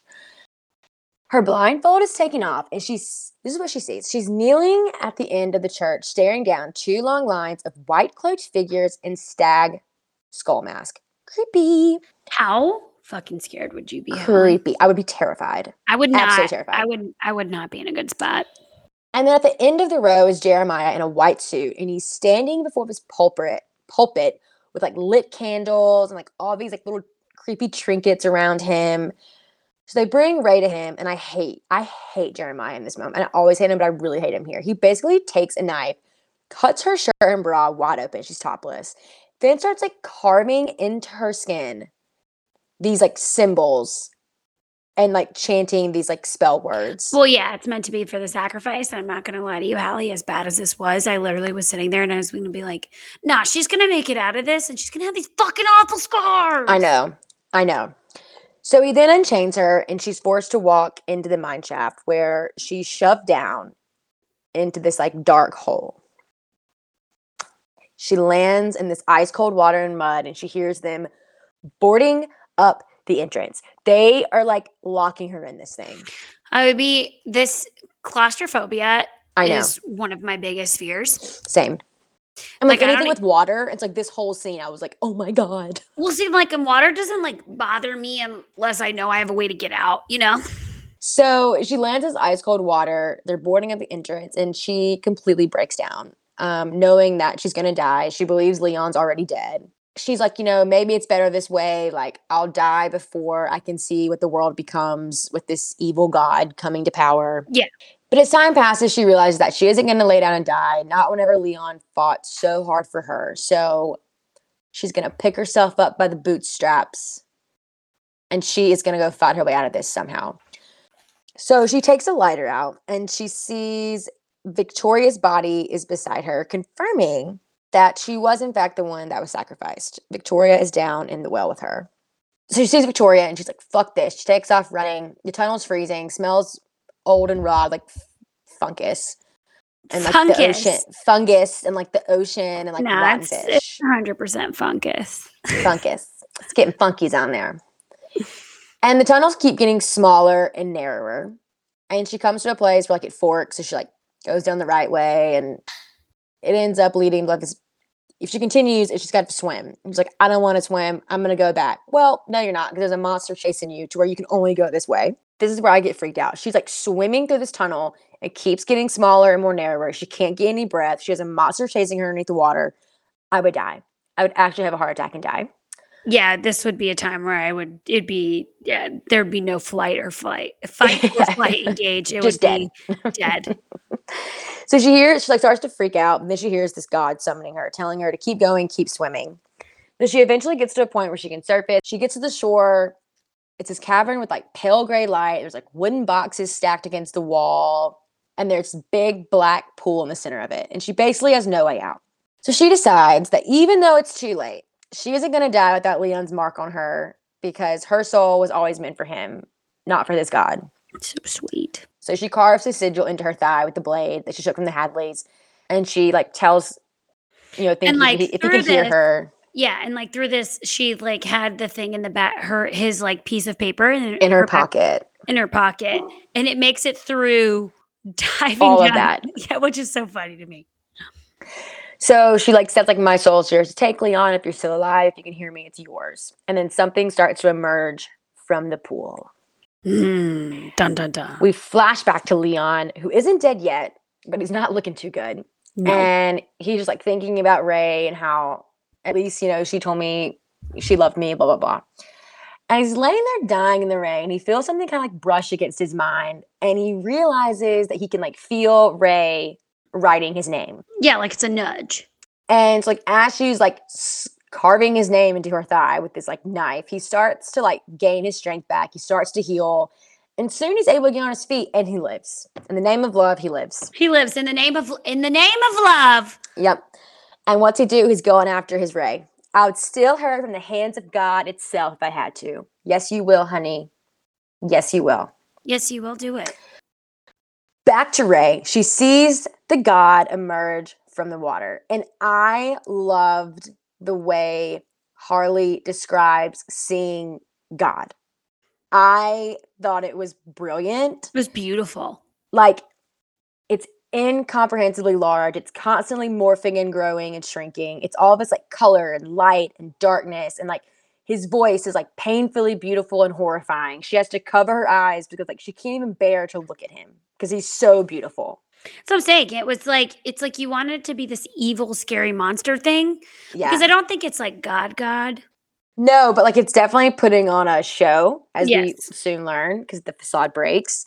But in her mind it's the first time ever seeing a god and it's like her she's like says like the nearness to her made her sick but it also flooded her with so much pleasure she could hardly breathe. And it's like i can imagine like looking on the even like what we consider god like it has to be that overwhelming and like Right. overpowerful and incomprehensible. And then the god's face starts to solidify. And he tells her like the work is done. The oath is fulfilled and now he's mortal. And she says like his face is so beautiful it could have been painted by michelangelo. It's so overwhelming. She thought she would melt away just from like looking at it. The god goes on to tell her how he's waited for her he called to her even when she wanted or wandered away from her home but she returned to him just as she was meant to and she just like rejects it she's like i would never like willingly actually do any of this like what are you talking about and as she's like rejecting him, his facade of perfection starts to kind of glitch in and out. And then you start seeing like this gray, slimy, tentacled creature Like instead of this like beautiful man. he reminded me of um Pirates of the Caribbean, uh Captain um he, I can't remember his name. You know what I mean? Davy Jones. Davy Jones. He reminded me of Davy Jones. It also reminds me of, you know, in King Arthur with Charlie Hunnam, Yes. you know, like the evil thing down in the bait, like the the bottom of the castle the mean guy goes to and like sacrifices his daughter to, and it's like this like squid thing in the water. Yes. That's kind of what it reminds me too. Whoa, that's actually good. yes, Yeah. I think like, like way bigger, but like that's kind of like slimy, gray, tentacle, like you don't know what ugh. gonna what it's gonna be and change. yeah, Yeah. yeah. So it's kind of like glitching in and out, and he ends up showing her visions of her childhood, and it's like the fairy voices that she heard growing up were really the God calling to her. Which In I Calif- hated. I know, like crushed her dreams.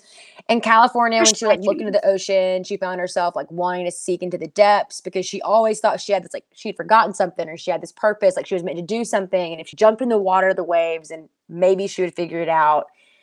And then it, like flashed when her parents are gonna go to Spain, but like she knew she had to go back to Abelaum because that was her home and her home always called her back. And Ray's like, this is making so much sense. And it's just painful and agonizing to her that like she this is really what my life has been this whole time is like coming back to here and doing this. And he tells her that her soul is always meant to be his. And she asks him if she's going to die. And he tells her something that I consider actually truly terrifying. He says, Never, your flesh will rot, consumed by my servants, but you will go on with me forever. There will be no end, there will be no rest.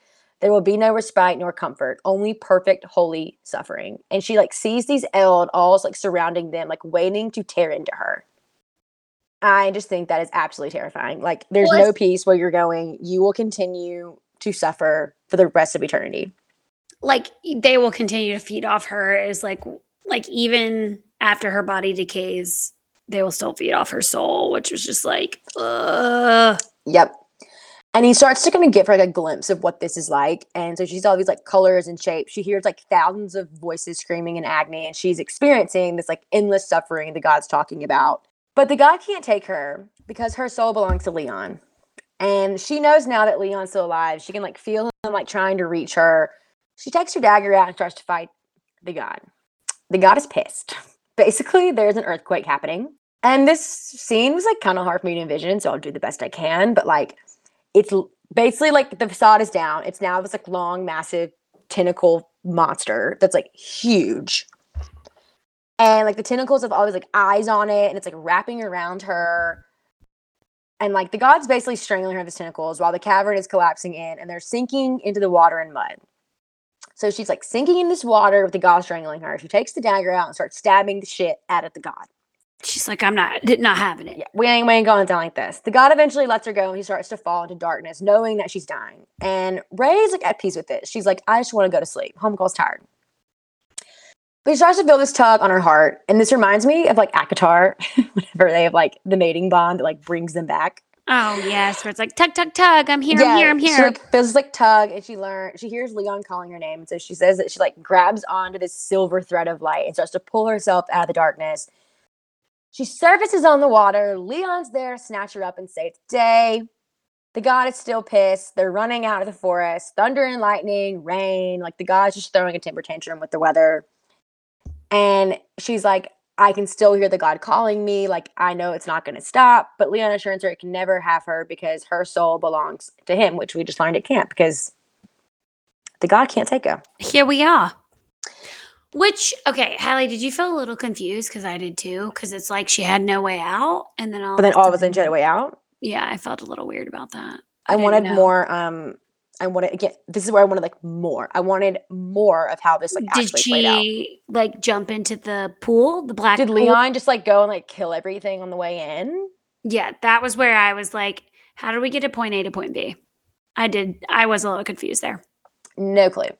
But they do get out, and Leon tells her that like she's like, when's it gonna stop? And it's like, well, the God's weekend. And he kind of foreshadows, I think we're gonna see in other books, is like Everly has a good chance of killing this god because Everly's mom, being one of those powerful witches, Everly carries this legacy. And if anyone can kill the god, it's gonna be her. And now the God's weekend, so like we think Everly's it's time come and save the day in a future book. book three But Leon not done. Leon is not done yet. He goes and puts Rae after all she's been through, like hides her in the forest, like covers her with some branches, lets her take a little nap, i should think that Okay. was funny and then he's like, "Peace, I'm out on revenge plan. I'm gonna go kill Jeremiah." Oh, bitch, you ain't because guess guess who beat you there? guess who already did it He like shows up at the Hadley house. It's engulfed in flames, and he sees Juniper and Zane there. chris to the Chris.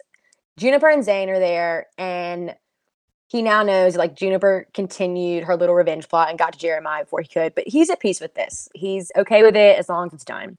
And he approaches them, and she confirms that they left no one alive. It's all over. And before they leave, she tells Leon that she forgives him. I think it's super big of Juniper. It was because backstory, reader, readers and listeners, if you have forgotten, the initial thing was Leon was going to get Juniper for the sacrifice. She escaped him, and it's been a big deal for her, which I totally Yeah. get. Been She wanted to kill deal. him. His name was on her revenge list. Yeah, like uh, Arya, Arya. in Mhm. Game of Thrones. Yeah. So Leon goes back to get Rae from her little, I don't know, nap in the woods. I don't know. It's so weird. and like scoops her up, brings her to the house to show her what happened. She can see for herself that like everyone's dead, she's safe. And she's like, Oh, did you kill him? And he's like, No. But she's like, Well, that's good because you've done enough killing and it's time for you to rest. And Leon, for like the first time, realizes that he isn't so angry anymore and like this knot of hatred that he's used to like keep him going through all of these years is gone. And he finally does crave the calm and quiet. Yeah, he's like, all right, it's time for me to just have a home and a happy family Yeah, with cheesecake and Rae. I know. So we get to the epilogue. Basically, everything's tied up. Like the god's still raging with the storms, and a flood happens. I think it's so ironic. Like the god is raging, causing all these storms. A flood happens, and it washes away the mines and damages the church to the point where the town decides to tear it down. It's time because what's his face? Can't Has died. Yeah, Hadley has died. not there to defend his fucking weird altar, his Yeah. culty altar. Yeah. So, but it also makes me think that maybe the guy's now like flushed out into the ocean. like, is he gone now? Where did he go? I will say, where did he go? Yeah. The Hadley fire was ruled as an accident. Supposedly, the lightning caused the fire. Hmm. Yeah. Rae now kind of spends her time wondering who in this town was a part of this cult. And she's like looking at her professors and was like, was that somebody that was like behind a stag mask at the church during sacrifice? Like, she's kind of living in this like town now that's like, hmm, wonder who you are. What it, what are you a part of? Yeah. So she still has the scars of the sacrificial ritual. Which That- I hate. I know. She's needs some vitamin E. I know. And like, Leah, poor thing. Vitamin E oil, honey. It'll do you good. And Leon's like, we can get him removed. Like, to be determined. We'll see. But she knows that she will never remove Leon's mark from her body because No. it was his mark of ownership, one only I could give him, a willing promise. My soul was his to take, to love, to own forever. The end. We go going. Hopefully, the next book, I want to know what Hell and Zane's house looks like and Leon's house looks like. Yeah, we just found out like an hour ago that it comes out in two days. I cannot wait. Literally, October 30th. I can't. We may have to like push Priest back and want us to do book two. or you just read it and give a little little dive in of book two and then get back to priest. yeah, maybe, maybe. So, Hallie, any final thoughts? No, um, I have my fan cast. Do you want to hear them? Yes, please. I think you're gonna be mad at mine, per usual. So go ahead. So the girl I have a really big issue with because I don't know I have a good one. I fully, but I chose. You're gonna hate. I actually don't even really like it. It's kind of the only one I kind of come up with. I'm gonna still. I'm gonna keep looking though. Lucy Hale with her like really short black bob. She's really short and tiny. I don't love it either. There's gonna be someone else, but I just haven't thought of it yet. I mean, I get it. Pretty Little Liars. I never whole- watched that. She's in Pretty Little Liars, isn't she? I'm not lying. Yeah, but I never Yeah. watched it. So she's like sneaky, whatever. I have Jaimie Alexander. She is Lady Sif in Thor, World of Darkness.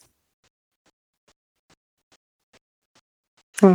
Um, you A need to little look. old, but Yeah, it's a little old.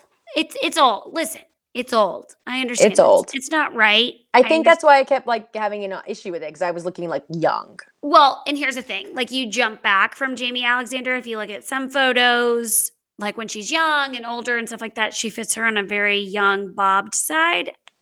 I'll post it. I hope you agree. Um, who's your Leon? Oh, God, you're going to hate him. You're going to hate it so much, I don't even want to tell you. Who? Okay, I'm going to screw his name up. But Mac, I'm sorry, not Matt. M- not Mac. Matt uh, shirt church cry. He is Logan Huntzberger from Gilmore Girls. No, I thought of him. You did? I did, but Oh my I God. he was like my number two. yes. You know This what my number one was? Who's your number one? Alex Pettyfer. I Hallie. Yeah. Those are my two. Stop. He Those are your two? my number two. Isn't that crazy? Uh-huh. Yeah, those Oh. are my two. Y'all, this is This I'm sorry. happens. I'm sorry I'm freaking the fuck out, but this is a This big deal. This never happens. This never fucking happens. Those were the two people I thought. And okay, can I give you my explanations? Logan Please. Huntzberger, how he is like such an ass, such like this cool, suave guy. and he has like blonde hair. He's blonde hair. like his. He very fits. He very much fits it. And then I don't know if you watch. Do you watch The Resident? Yes. Okay, thank you. And all of his That's tattoos. why I went with him because his personality on the resident. Okay, so The Resident, all of that. I w- the only thing I wish about him is he was just. I'm sorry, Matt, just a little bit taller. I think a little bit like more muscular. yeah. So I think he's like five, five, eight, five, nine. I think he's a little boy. So um, No, I just, uh, I think that's why I went with Alex Pettyfer though, because it was my two, and I was like, but Alex Pettyfer, like the physical, like, let me tell you, I watched Endless Love a couple days ago, and I was like, oh my god, this is him. it's and he's in um, isn't it Beauty and the Beast or Beast or Beastly or Uh. Beastly. Oh, Yes, Beastly. So with his like black veins that like come from Yes. the okay. I'm glad we're on the same vibe. I love this. Oh my okay, this is good. This is good. This is good. This is listeners. good. This never fucking happens. Any other thoughts? Um, no, I just want more. I think Yeah. we've said that a million times. Um, I'm really excited for book two. I'm definitely gonna read it. Binge read it in 24 hours again. I don't know if I'll binge read it. I've got I'm lo- I'm excited for Juniper and Zane. I think it's gonna. I read her trigger warnings on it, and I was like, oh shit. gun. There's like gun. I did too. There's like gun, Gunplay, play, knife play, kni- voyeurism. What is voyeurism? I'm excited for it. What's voyeurism? it's where you like watch other people or people watch you. oh, I Have you not seen the movie Voyeurs on Amazon Prime? Oh, you told me. uh, Taylor, Yes, everybody go watch it. you it's told me about this. We started watching it, and then I'm not gonna lie, Steven and I were like, "What is going on?" Because they use the um the light to transfer back over the sound waves. The biggest twist like ever at the end. Okay, I'll I'll put some time into it. It's good. It's good. But yeah, All right. So next book we're gonna do Priest. Um, probably not till like November 12th ish is when that will be posted. Yep. Um, don't A don't week. hold us. yeah, a week, week and a half for us to read it, and then for us to sync up and and pod, and then to edit and get it all posted. So probably like two more weeks we'll have another episode posted. But I'm going to get this episode out by Halloween. It's a spooky episode, so I'm gonna edit tomorrow, and it should be done by like tomorrow night or Saturday on Halloween.